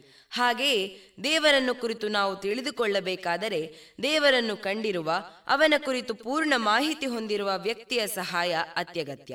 ನರೇನ್ ತನ್ನ ಈ ಮಾನಸಿಕ ಬೆಳವಣಿಗೆಯ ಹಂತದಲ್ಲಿ ಅಂತಹ ಒಬ್ಬ ಆಧ್ಯಾತ್ಮಿಕ ಗುರುವನ್ನು ಹುಡುಕತೊಡಗಿದ. ಅವನು ಎಲ್ಲ ಧಾರ್ಮಿಕ ಪುರುಷರ ಬಳಿಗೆ ಹೋಗಿ ಒಂದೇ ಪ್ರಶ್ನೆ ಕೇಳುತ್ತಿದ್ದ, ಪೂಜ್ಯರೇ, ತಾವು ದೇವರನ್ನು ಕಂಡಿರುವಿರಾ? ಆದರೆ ಹೌದು, ನಾನು ದೇವರನ್ನು ಕಂಡಿದ್ದೇನೆ ಎಂದು ಹೇಳುವ ಯಾರೊಬ್ಬರೂ ಅವನಿಗೆ ಸಿಗಲಿಲ್ಲ. ನರೇನ್ನ ನೆರೆಮನೆಯ ಧಾರ್ಮಿಕ ಕಾರ್ಯಕ್ರಮವೊಂದರಲ್ಲಿ ಹಾಡಬೇಕೆಂದು ನರೇನ್ನನ್ನು ಆ ಮನೆಯವರು ಪ್ರಾರ್ಥಿಸಿಕೊಂಡರು. ಅವರ ಆಧ್ಯಾತ್ಮಿಕ ಗುರುಗಳು ಅವರ ಮನೆಗೆ ಅಂದು ಅತಿಥಿಯಾಗಿ ಬರುವವರಿದ್ದರು. ನರೇನ್ ಅತ್ಯಂತ ಮಧುರವಾಗಿ ಹಾಡುತ್ತಿದ್ದರಿಂದ ತನ್ನ ಗುರುಗಳಾದ ಶ್ರೀರಾಮಕೃಷ್ಣರು ನರೇನ್ನ ಹಾಡನ್ನು ಕೇಳಬೇಕೆಂದು ಇಚ್ಛೆಪಟ್ಟರು. ನರೇನ್ ಹಾಡಿದ ಹಾಡುಗಳು ಶ್ರೀರಾಮಕೃಷ್ಣರನ್ನು ತುಂಬಾ ಸಂತೋಷಗೊಳಿಸಿದವು. ಅವರು ನರೇನ್ನನ್ನು ತಾವು ವಾಸಿಸುತ್ತಿರುವ ದಕ್ಷಿಣೇಶ್ವರಕ್ಕೆ ಬಂದು ಅಲ್ಲಿ ಹಾಡಬೇಕೆಂದು ಕೇಳಿಕೊಂಡರು. ಇದು ನರೇಂದ್ರನಾಥ ಮತ್ತು ಶ್ರೀರಾಮಕೃಷ್ಣರ ನಡುವಿನ ಮೊಟ್ಟ ಮೊದಲ ಭೇಟಿಯಾಗಿತ್ತು. ನರೇಂದ್ರ ಶ್ರೀರಾಮಕೃಷ್ಣರು ನಿಜವಾದ ಆಧ್ಯಾತ್ಮಿಕ ಗುರುಗಳಾಗಿರಬಹುದೇ ಎಂದು ಚಿಂತಿಸಿದ. ಜನರು ಅವರು ದೇವರನ್ನು ನೋಡಿರುವರೆಂದು ಹೇಳುವುದನ್ನು ಅವನು ಕೇಳಿದ್ದ. ನರೇಂದ್ರ ಅವರಿಷ್ಟದಂತೆ ದಕ್ಷಿಣೇಶ್ವರಕ್ಕೆ ಹೋಗಿ ಶ್ರೀರಾಮಕೃಷ್ಣರನ್ನು ಅವರು ದೇವರನ್ನು ಕಂಡಿರುವರೆ ಎಂದು ಕೇಳಲು ನಿಶ್ಚಯಿಸಿಕೊಂಡ. ನರೇಂದ್ರನು ಶ್ರೀರಾಮಕೃಷ್ಣರ ಬಳಿಗೆ ಬಂದು ಕೇಳುತ್ತಾನೆ, ನೀವು ಯಾವಾಗಲೂ ದೇವರು ದೇವರು ಎನ್ನುತ್ತೀರಿ, ಎಲ್ಲಿದೆ ಪುರಾವೆ? ನನಗೆ ಪುರಾವೆ ಬೇಕು. ಶ್ರೀರಾಮಕೃಷ್ಣರಿಗೆ ವಿವೇಕಾನಂದರ ಮೇಲಿದ್ದ ಪ್ರೇಮವೇ ವಿಶಿಷ್ಟವಾದದ್ದು. ಸ್ವತಃ ತಾನು ತಲುಪಿಸಲು ಅಸಾಧ್ಯವಾದ ತನ್ನ ಸಂದೇಶಗಳನ್ನು ಜಗತ್ತಿಗೆ ತಲುಪಿಸಬಲ್ಲ ಸೂಕ್ತವಾದ ವ್ಯಕ್ತಿಯೇ ವಿವೇಕಾನಂದ ಎಂಬ ಸಂಪೂರ್ಣ ಅರಿವು ಅವರಿಗಿತ್ತು. ಅವರ ಸುತ್ತಲಿದ್ದ ಅನೇಕರಿಗೆ ರಾಮಕೃಷ್ಣರ ಈ ಹುಚ್ಚು ಮೋಹ ವಿಚಿತ್ರವೆನಿಸುತ್ತಿತ್ತು. ವಿವೇಕಾನಂದರು ಗುರುವನ್ನು ನೋಡಲು ಒಂದು ದಿನ ಬರದಿದ್ದರೂ ಸ್ವತಃ ತಾವೇ ಶಿಷ್ಯನನ್ನರಸಿ ಹೋಗುತ್ತಿದ್ದರು. ಯಾಕೆಂದರೆ ತಮ್ಮ ಸಂದೇಶವನ್ನು ಲೋಕದಲ್ಲಿ ಪ್ರಸರಿಸಲು ಅಗತ್ಯವಾದ ಗ್ರಹಿಕಾ ಸಾಮರ್ಥ್ಯವು ಈ ಯುವಕನಲ್ಲಿದೆ ಎಂದು ಅವರು ತಿಳಿದಿದ್ದರು. ವಿವೇಕಾನಂದರು ಗುರುವನ್ನು ನೋಡಲು ಒಂದು ದಿನ ಬರದಿದ್ದರೂ ಸ್ವತಃ ತಾವೇ ಶಿಷ್ಯನನ್ನರಸಿ ಹೋಗುತ್ತಿದ್ದರು. ಯಾಕೆಂದರೆ ತಮ್ಮ ಸಂದೇಶವನ್ನು ಲೋಕದಲ್ಲಿ ಪ್ರಸರಿಸಲು ಅಗತ್ಯವಾದ ಗ್ರಹಿಕಾ ಸಾಮರ್ಥ್ಯವು ಈ ಯುವಕನಲ್ಲಿದೆ ಎಂದು ಅವರು ತಿಳಿದಿದ್ದರು. ಸ್ವತಃ ವಿವೇಕಾನಂದರು ರಾಮಕೃಷ್ಣರ ಕುರಿತು ಅಷ್ಟೇ ಆಕರ್ಷಿತರಾಗಿದ್ದರು. ತನ್ನ ವಯಸ್ಸಿನ ಇತರ ಯುವಕರಂತೆ ಉದ್ಯೋಗ ಅಥವಾ ಆಕರ್ಷಣ ಇತ್ಯಾದಿಗಳೆಡೆಗೆ ಸಾಗದೆ ಸದಾ ರಾಮಕೃಷ್ಣರನ್ನೇ ಅನುಸರಿಸಿ ಹೋಗುತ್ತಿದ್ದರು. ವಿವೇಕಾನಂದರ ಜೀವನದಲ್ಲಿ ನಡೆದ ಒಂದು ಆಕರ್ಷಕವಾದ ಆಶ್ಚರ್ಯಕರವಾದ ಘಟನೆ ಇದೆ. ಅವರ ತಾಯಿ ತೀವ್ರವಾದ ಕಾಯಿಲೆಯಿಂದ ಮರಣಶಯ್ಯೆಯಲ್ಲಿದ್ದರು. ವಿವೇಕಾನಂದರ ಬಳಿ ತಮ್ಮ ತಾಯಿಗೆ ಅಗತ್ಯವಾದ ಆಹಾರ, ಔಷಧೋಪಚಾರಗಳಿಗೆ ಹಣವಿರಲಿಲ್ಲ. ತಾಯಿಯನ್ನು ಸೂಕ್ತವಾಗಿ ಉಪಚರಿಸಲಾಗದ ತನ್ನ ಸ್ಥಿತಿಯ ಬಗ್ಗೆ ಅವರಿಗೆ ಬಹಳ ಕೋಪ ಉಂಟಾಯಿತು. ವಿವೇಕಾನಂದರ ಕೋಪವೆಂದರೆ ಅದು ತೀವ್ರವಾದ ಕೋಪ. ನೇರವಾಗಿ ರಾಮಕೃಷ್ಣರ ಬಳಿಗೆ ಹೋದರು. ಹೋಗಲು ಬೇರೆ ಜಾಗವೂ ಇರಲಿಲ್ಲ. ಕೋಪ ಬಂದಾಗ ಅವರು ಯಾವಾಗಲೂ ಅಲ್ಲಿಗೇ ಹೋಗುತ್ತಿದ್ದರು. ವಿವೇಕಾನಂದರು ರಾಮಕೃಷ್ಣರಿಗೆ, ಆಧ್ಯಾತ್ಮವಂತೆ ಸಾಕ್ಷಾತ್ಕಾರವಂತೆ, ಈ ಅಸಂಬದ್ಧ ನನ್ನನ್ನು ಎಲ್ಲಿಗೆ ಒಯ್ಯುತ್ತಿದೆ? ಉದ್ಯೋಗಕ್ಕೆ ಸೇರಿ ನನ್ನ ಕರ್ತವ್ಯ ನಿರ್ವಹಿಸಿದ್ದರೆ ಇಂದು ನಾನು ನನ್ನ ತಾಯಿಯನ್ನು ಸೂಕ್ತವಾಗಿ ನೋಡಿಕೊಳ್ಳಬಹುದಿತ್ತು. ಅವಳಿಗೆ ಬೇಕಾದ ಆಹಾರ, ಔಷಧ, ಉಪಚಾರ ಎಲ್ಲವನ್ನೂ ನೀಡಬಹುದಿತ್ತು. ಈ ಆಧ್ಯಾತ್ಮ ನನ್ನನ್ನು ಯಾವ ಸ್ಥಿತಿಗೆ ತಂದಿದೆ ನೋಡಿ ಎಂದರು. ರಾಮಕೃಷ್ಣರು ಕಾಳಿಕಾದೇವಿಯ ಭಕ್ತರಾಗಿದ್ದದ್ದು ನಮಗೆ ಗೊತ್ತೇ ಇದೆ. ವಿವೇಕಾನಂದರ ಕೋಪಕ್ಕೆ ರಾಮಕೃಷ್ಣರು, ಓಹೋ, ನಿಮ್ಮ ತಾಯಿಯವರಿಗೆ ಆಹಾರ ಮತ್ತು ಔಷಧದ ಅಗತ್ಯವಿದೆಯೇ? ಹಾಗಿದ್ದರೆ ನೀನೇಕೆ ಆ ತಾಯಿಯ ಬಳಿ ಹೋಗಿ ಬೇಡಬಾರದು ಎಂದರು. ವಿವೇಕಾನಂದರಿಗೆ ಅದು ಒಳ್ಳೆಯ ಸಲಹೆ ಎಂದು ತೋರಿತು. ನೇರವಾಗಿ ಕಾಳಿಕಾ ಮಾತೆಯ ಬಳಿ ಹೋದರು. 1 ಗಂಟೆಯ ನಂತರ ಗುರುವಿನ ಬಳಿ ಮರಳಿದಾಗ ಗುರು ಪ್ರಶ್ನಿಸುತ್ತಾರೆ, ನಿಮ್ಮ ತಾಯಿಗೆ ಬೇಕಾದ ಆಹಾರ, ಔಷಧಿ ಇತ್ಯಾದಿಗಳನ್ನು ದೇವಿಯ ಬಳಿ ಕೇಳಿಕೊಂಡೆಯಾ ಎಂದು. ಇಲ್ಲ, ಮರೆತೇ ಬಿಟ್ಟೆ, ಇದು ವಿವೇಕಾನಂದರ ಉತ್ತರವಾಗಿತ್ತು. ಆಗ ಗುರುವೆನ್ನುತ್ತಾರೆ, ಹೋಗು, ಮತ್ತೆ ಪ್ರಾರ್ಥಿಸು. ಮತ್ತೆ 4 ಗಂಟೆಗಳ ಬಳಿಕ ಬಂದಾಗಲೂ ಅದೇ ಉತ್ತರ ದೊರೆಯುತ್ತದೆ. ಪುನಃ ದೇವಿಯಲ್ಲಿಗೆ ಹೋಗಿ ಬೇಡಲು ಕಳುಹಿಸುತ್ತಾರೆ. ಮತ್ತೆ ಹೋಗು, ಈ ಬಾರಿ ಮರೆಯಬೇಡ ಎಂದು ರಾಮಕೃಷ್ಣರು ಹೇಳುತ್ತಾರೆ. ಈ ಬಾರಿ 8 ಗಂಟೆಗಳ ನಂತರ ಹೊರಗೆ ಬಂದು, ಇಲ್ಲ, ದೇವಿಯನ್ನು ನಾನೇನು ಕೇಳುವುದಿಲ್ಲ, ಕೇಳಬೇಕಾಗಿಯೂ ಇಲ್ಲ ಎಂದು ವಿವೇಕಾನಂದರು ಎನ್ನುತ್ತಾರೆ. ಅದಕ್ಕೆ ರಾಮಕೃಷ್ಣರು, ಒಳ್ಳೆಯದು, ನೀನು ಜಗನ್ಮಾತೆಯ ಬಳಿ ಕೋರಿಕೆಗಳನ್ನಿಟ್ಟಿದ್ದರೆ ನನ್ನ ನಿನ್ನ ಸಂಬಂಧ ಇಂದಿಗೆ ಕೊನೆಗಾಣುತ್ತಿತ್ತು. ನಾನು ಪುನಃ ನಿನ್ನನ್ನು ನೋಡುತ್ತಿರಲಿಲ್ಲ ಎಂದರು. ಶ್ರೀರಾಮಕೃಷ್ಣರ ಸಾಕ್ಷಾತ್ಕಾರದ ನಂತರ ಹಲವು ಮಂದಿ ಶಿಷ್ಯರು ಅವರನ್ನು ಅನುಸರಿಸಿದರು. ಅವರಲ್ಲೊಬ್ಬರು ಸ್ವಾಮಿ ವಿವೇಕಾನಂದರು. ಯುನೈಟೆಡ್ ಸ್ಟೇಟ್ಸ್ನ ಶಿಕಾಗೋದಲ್ಲಿ ನಡೆದ ಸರ್ವಧರ್ಮ ಸಮ್ಮೇಳನದಲ್ಲಿ ಭಾಗವಹಿಸಿದ ಮೊಟ್ಟಮೊದಲ ಯೋಗಿ ವಿವೇಕಾನಂದರು. ಆ ಮೂಲಕ ಆಧ್ಯಾತ್ಮಿಕ ಅಲೆಯನ್ನೇ ಎಬ್ಬಿಸಿದರು. ನವ್ಯ ವಿಚಾರಗಳ ಕುರಿತು ಜನರಲ್ಲಿದ್ದ ವಿರೋಧ ಭಾವನೆಗಳನ್ನು ನಿವಾರಿಸುವಲ್ಲಿ ವಿವೇಕಾನಂದರು ಸಫಲರಾದರು. ಮನುಷ್ಯನಿಗೆ ಶಾಂತಿ, ನೆಮ್ಮದಿಯನ್ನು ತರುವುದು ಧರ್ಮದ ಉದ್ದೇಶ ಎಂದು ಸಾರಿದವರು ವಿವೇಕಾನಂದರು. ಇದೀಗ ವಿವೇಕಾನಂದರ ದೃಷ್ಟಿಯಲ್ಲಿ ಹಿಂದೂ ಧರ್ಮದ ಔನ್ನತ್ಯ ಎಂಬುದರ ಬಗ್ಗೆ ಮಾತನಾಡಲಿದ್ದಾರೆ ತನ್ಮಯ್ ಕೃಷ್ಣ. ಧರ್ಮವೆನ್ನುವುದು ಬರೀ ದೇಶಕ್ಕೆ ಸಂಬಂಧಿಸಿದ ವಿಚಾರವಲ್ಲ, ಅದು ಸಾರ್ವತ್ರಿಕ. ಸಮಾಜದಲ್ಲಿರುವ ಪ್ರತಿಯೊಬ್ಬ ವ್ಯಕ್ತಿಗೂ ತನ್ನ ಧರ್ಮದ ಬಗ್ಗೆ ಅಭಿಮಾನ ಇದ್ದೇ ಇರುತ್ತದೆ. ಸ್ವಾಮಿ ವಿವೇಕಾನಂದರು ಹಿಂದೂ ಧರ್ಮವನ್ನು ಉನ್ನತ ಮಟ್ಟಕ್ಕೇರಿಸುವಲ್ಲಿ ಬಹಳ ಶ್ರಮಪಟ್ಟಿದ್ದಾರೆ. ಜನನಿ ಜನ್ಮಭೂಮಿಷ್ಯ ಸ್ವರ್ಗಾದಪಿ ಗರಿಯಸಿ ಎಂಬ ಮಾತಿನಂತೆ ನಮ್ಮ ತಾಯ್ನಾಡಿನ ನಿಲುವನ್ನು ಇಡೀ ಪ್ರಪಂಚಕ್ಕೆ ವಿಸ್ತರಿಸಬೇಕು ಅನ್ನುವ ಉನ್ನತವಾದ ಮಹತ್ತರವಾದ ನಿಲುವನ್ನು ಹೊಂದಿರುವವರು ಸ್ವಾಮೀಜಿಯವರು. ಬಾಲ್ಯದಲ್ಲಿಯೇ ಸ್ನೇಹಿತರ ಜೊತೆ ಆಟವಾಡುವಾಗ, ಹೈಸ್ಕೂಲ್ ಹಂತದಲ್ಲಿ, ನಂತರ ಪದವಿ ಶಿಕ್ಷಣದಲ್ಲಿ ಕೂಡ ಹಿಂದೂ ಧರ್ಮದ ನೆಲೆಗಟ್ಟಿನಲ್ಲಿ ಭಾಷಣ ಮಾಡುತ್ತಿದ್ದರು. ಕೇವಲ ಆಧ್ಯಾತ್ಮಿಕ ದೃಷ್ಟಿಯಲ್ಲಿ ಮಾತ್ರ ಅವರು ಭಾಷಣ ಮಾಡುತ್ತಿರಲಿಲ್ಲ. ನಗುವುದು ಸಹಜ ಧರ್ಮ, ನಗಿಸುವುದು ಪರಧರ್ಮ, ನಗುತ ನಗಿಸುವುದು ಅತಿಶಯದ ಧರ್ಮ ಎಂಬ ಡಿವಿಜಿಯವರ ಮಂಕುತಿಮ್ಮನ ಕಗ್ಗದ ನುಡಿಯಂತೆ ನಾವು ಸಂತೋಷದಲ್ಲಿರಬೇಕು, ಇನ್ನೊಬ್ಬರನ್ನು ಸಂತೋಷಪಡಿಸಬೇಕು. ಸಂತೋಷವನ್ನು ಅನುಭವಿಸಿದಂತೆಲ್ಲ ಸಂತೋಷ ಹೆಚ್ಚಾಗುತ್ತದೆ, ಅದನ್ನು ಹಂಚಿದಂತೆಲ್ಲ ಅದು ವೃದ್ಧಿಯಾಗುತ್ತದೆ. ಅದೇ ರೀತಿ ದುಃಖವನ್ನು ಅನುಭವಿಸಿದಂತೆಲ್ಲ ಅದು ಜಾಸ್ತಿಯಾಗುತ್ತದೆ, ಅದನ್ನು ಇನ್ನೊಬ್ಬರಲ್ಲಿ ಹಂಚಿಕೊಂಡಾಗ ಅದು ಕಡಿಮೆಯಾಗುತ್ತದೆ. ಸ್ವಾಮೀಜಿಯವರು ಯುವಕರಿಗೆ ಹಿಂದೂ ಧರ್ಮದ ಬಗ್ಗೆ, ಅದನ್ನು ಪ್ರಚಾರ ಮಾಡುವ ಬಗ್ಗೆ ತಿಳಿ ಹೇಳುತ್ತಾರೆ. ಮಾನವ ಧರ್ಮ ಎಲ್ಲ ಧರ್ಮಕ್ಕಿಂತಲೂ ಶ್ರೇಷ್ಠ ಅನ್ನುತ್ತಾರೆ. ಮಾತ್ರವಲ್ಲ, ನಮ್ಮ ಧರ್ಮವನ್ನು ಮೇಲ್ಮಟ್ಟಿಗೆ ಏರಿಸಬೇಕಾದರೆ ಅದು ಯುವ ಜನಾಂಗದಿಂದ, ಯುವ ಶಕ್ತಿಯಿಂದ ಮಾತ್ರ ಸಾಧ್ಯ ಅನ್ನುವುದು ಅವರ ನಿಲುವು. ಧರ್ಮೋ ರಕ್ಷತಿ ರಕ್ಷಿತಃ. ನಾವು ಧರ್ಮವನ್ನು ರಕ್ಷಿಸಿದರೆ ಅದು ನಮ್ಮನ್ನು ರಕ್ಷಿಸುತ್ತದೆ.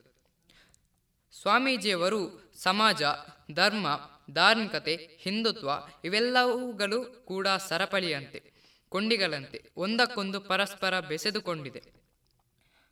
ತಾನು ಭಾಗವಹಿಸಿದ ಚಿಕಾಗೋ ಸಮ್ಮೇಳನದಲ್ಲಿ ಅದೆಷ್ಟೋ ಜನರು ಅವರನ್ನು ನಿಂದಿಸತೊಡಗಿದರು, ಹೀಯಾಳಿಸಿದರು.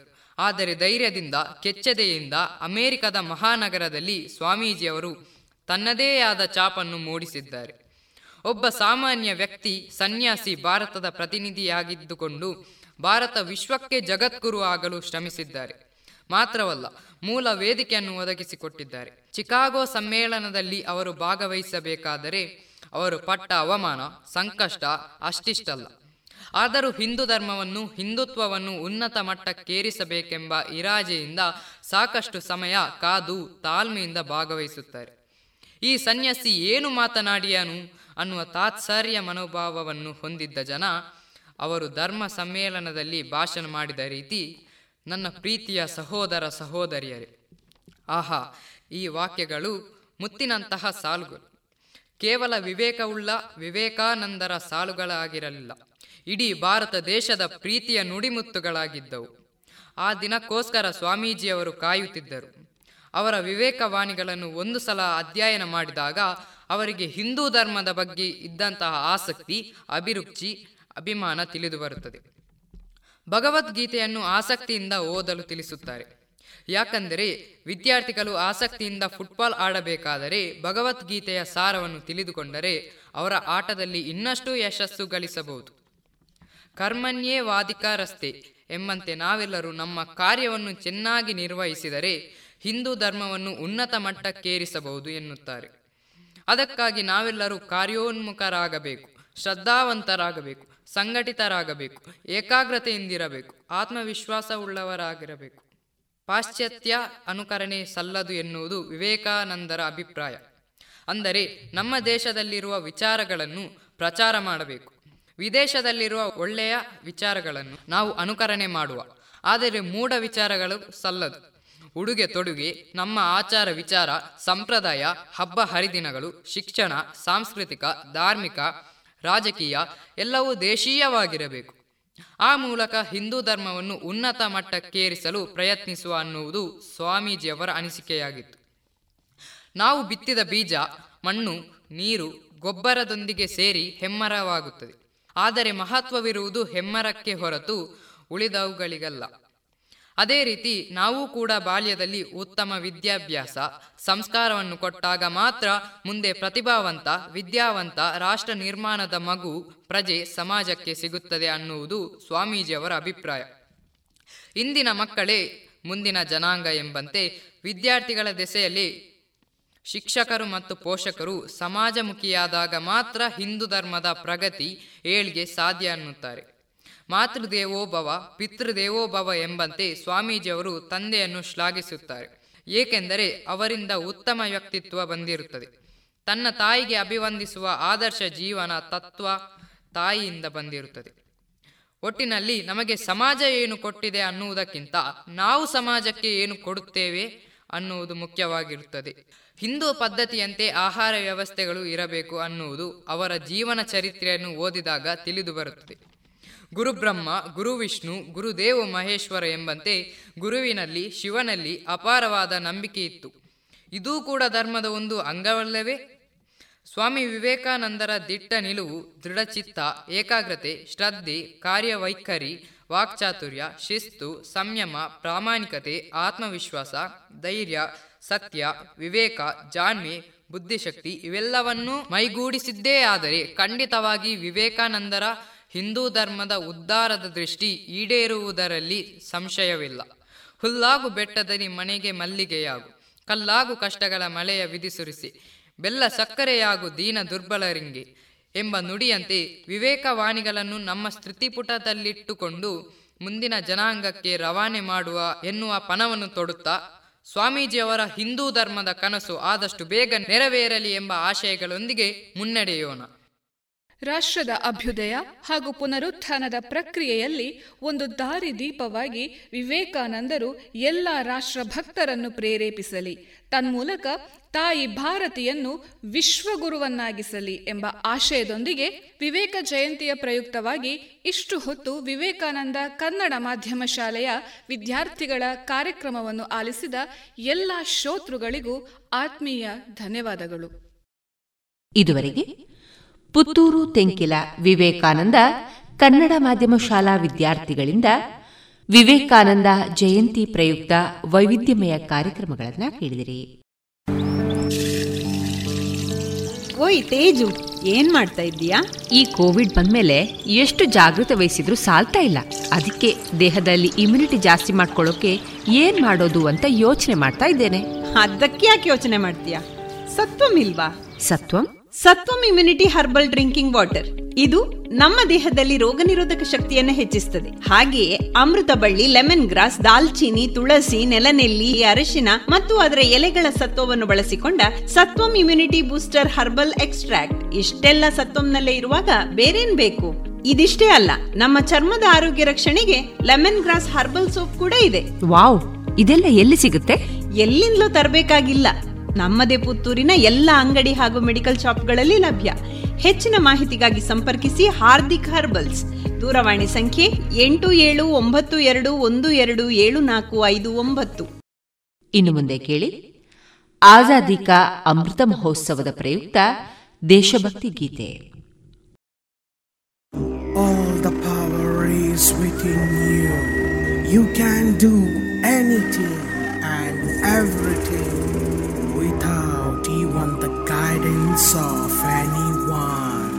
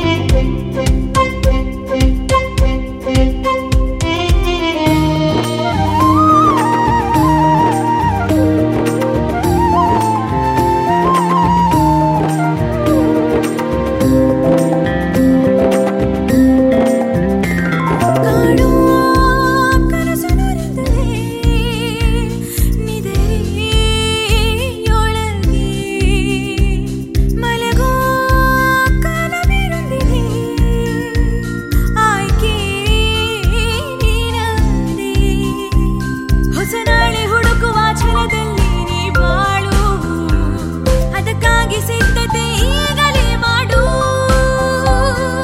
ನಿನ್ನೆ ಎನ್ನುವ ಚಿಂತೆಯ ಹೊರದೂಡು, ನವ ಭಾರತ ನಿರ್ಮಾಣ ಮಾಡು.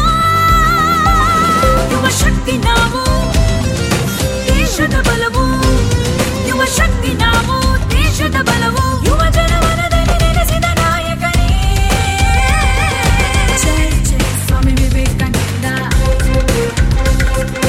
ಜೈ ಜೈ ಸ್ವಾಮಿ ವಿವೇಕಾನಂದ. ಜೈ ಜೈ ಸ್ವಾಮಿ ವಿವೇಕಾನಂದ. ಜೈ ಜೈ ಸ್ವಾಮಿ ವಿವೇಕಾನಂದ.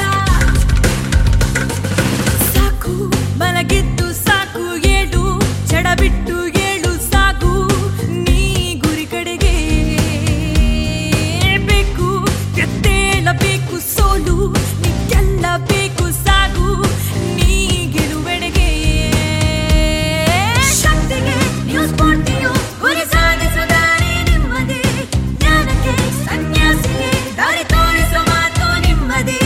ದೇಶವ ನಾವು ಕಟ್ಟುವ ಜೊತೆಗೆ, ಯುವ ಶಕ್ತಿ ನಾವು, ದೇಶದ ಬಲವು. ಯುವ ಶಕ್ತಿ ನಾವು, ದೇಶದ ಬಲವು. ಯುವ ಜನವನದಲ್ಲಿ ನೆಲೆಸಿದ ನಾಯಕನೇ, ಜೈ ಜೈ ಸ್ವಾಮಿ ವಿವೇಕಾನಂದ. ಜೈ ಜೈ ಸ್ವಾಮಿ ವಿವೇಕಾನಂದ. ಜೈ ಜೈ ಸ್ವಾಮಿ ವಿವೇಕಾನಂದ. ಜೈ ಜೈ ಸ್ವಾಮಿ ವಿವೇಕಾನಂದ. ಜೈ ಜೈ ಸ್ವಾಮಿ ವಿವೇಕಾನಂದ. ಜೈ ಜೈ ಸ್ವಾಮಿ ವಿವೇಕಾನಂದ. ಜೈ ಜೈ ಸ್ವಾಮಿ ವಿವೇಕಾನಂದ. ಜೈ ಜೈ ಸ್ವಾಮಿ ವಿವೇಕಾನಂದ.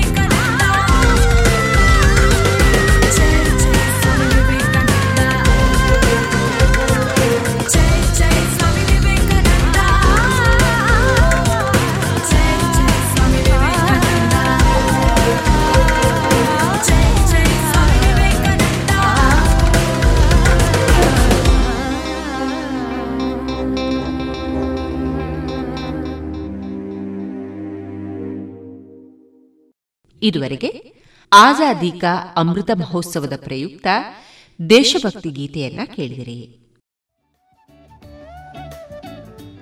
ಓಯ್ ಶಾಂತಕ್ಕ, ದೂರ ಬಿದ್ದಾಡ್ಯಾರು ಅಂದ್ಯ ಪದ್ಮಕ್ಕ. ನನ್ನ ಪರ್ಬಲು ಬರಂದುಂಡತ ಐಕು ಪೂಜೆ ಸಾಮಾನ್ ದೆತ್ತೊಂದ್ ಬರ್ರೆ ಪಿದಾಡ್ದೆ. ಓ ಅಂದ ಓಲ್ದೆ ತೊಂದುಲ್ಲರು ಇಂಕಿಲ ಕೆಲವು ಸಾಮಾನು ಬೋಡಿತ್ತನತ್ತೆ. ಹೋ ಅಂಚನ ಬಲೆ ಯಾನ್ ಚಂದು ಶೆಟ್ಟಿಗ್ ಪೋವೊಂದುಲ್ಲೆ. ಬೋಡಾತಿನ ಪೂಜೆ ಸಾಮಾನ್ ಮತ್ತ ಅವಲೇ ತಿಕ್ಕೊಂಡು ಪಾತ್ರೆ ಪಗಡೆಡ್ದು ಪತ್ತದು ದೀಪ ಕಳಶ ಜಾಗಟದ ಒಟ್ಟುಗು ಉಡುಗೊರೆ ಕೊರೆಲ ಬೋಡಾತಿನ ತಾಮ್ರ ಹಿತ್ತಾಳೆ ಕಂಚು ಸ್ಟೀಲ್ ಬಾಜನ ಅವತ್ತಂದೆ ಒಳ್ಳಿದ ಶೋಪೀಸ್ಲ ಅವಲೇ ತಿಕ್ಕೊಂಡು. ಓ ಮಸ್ತ ಐಟಮ್ ಉಂಡು ಅಂಚಂಡ. ಬೇಗ ಪೋಯ್ ಎಂಕ್ಲ ದಾದಾಣ ಸಾಮಾನು ಬೋಡಿತ್ತನ ದೆತ್ತೊನ್ವೆ. ಇನಿಯೇ ಭೇಟಿ ಕೊರ್ಲೆ ಎಂ ಚಂದು ಶೆಟ್ಟಿ, ಮುಖ್ಯ ರಸ್ತೆ, ಪುತ್ತೂರು.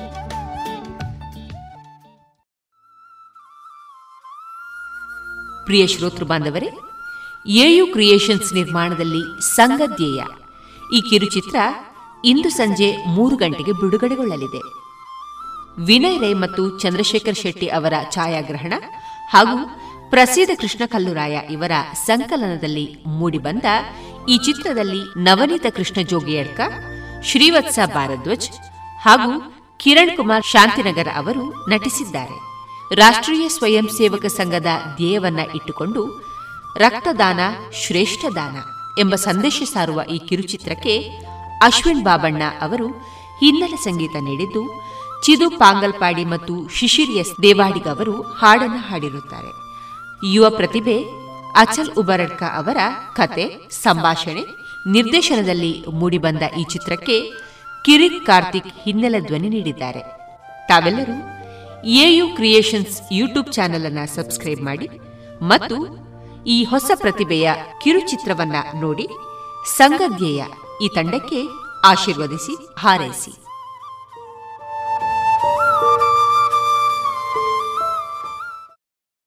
ಇದೀಗ ವಿವೇಕಾನಂದ ಸ್ನಾತಕೋತ್ತರ ವಾಣಿಜ್ಯ ವಿಭಾಗದ ವಿದ್ಯಾರ್ಥಿಗಳಿಂದ ವಿವೇಕ ಚೇತನ ವೈವಿಧ್ಯಮಯ ಕಾರ್ಯಕ್ರಮಗಳನ್ನು ಕೇಳಿದಿರಿ.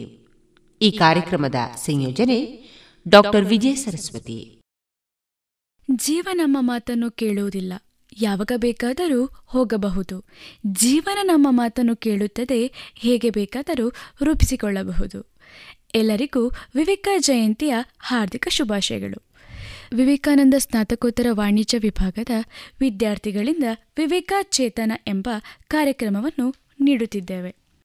ಕಾರ್ಯಕ್ರಮದ ಪರಿಕಲ್ಪನೆ ಮತ್ತು ಸಂಯೋಜನೆ ಡಾಕ್ಟರ್ ವಿಜಯ ಸರಸ್ವತಿ ಹಾಗೂ ನಿರೂಪಣೆಯಲ್ಲಿ ನಾನು ಮೇಘಶ್ರೀ.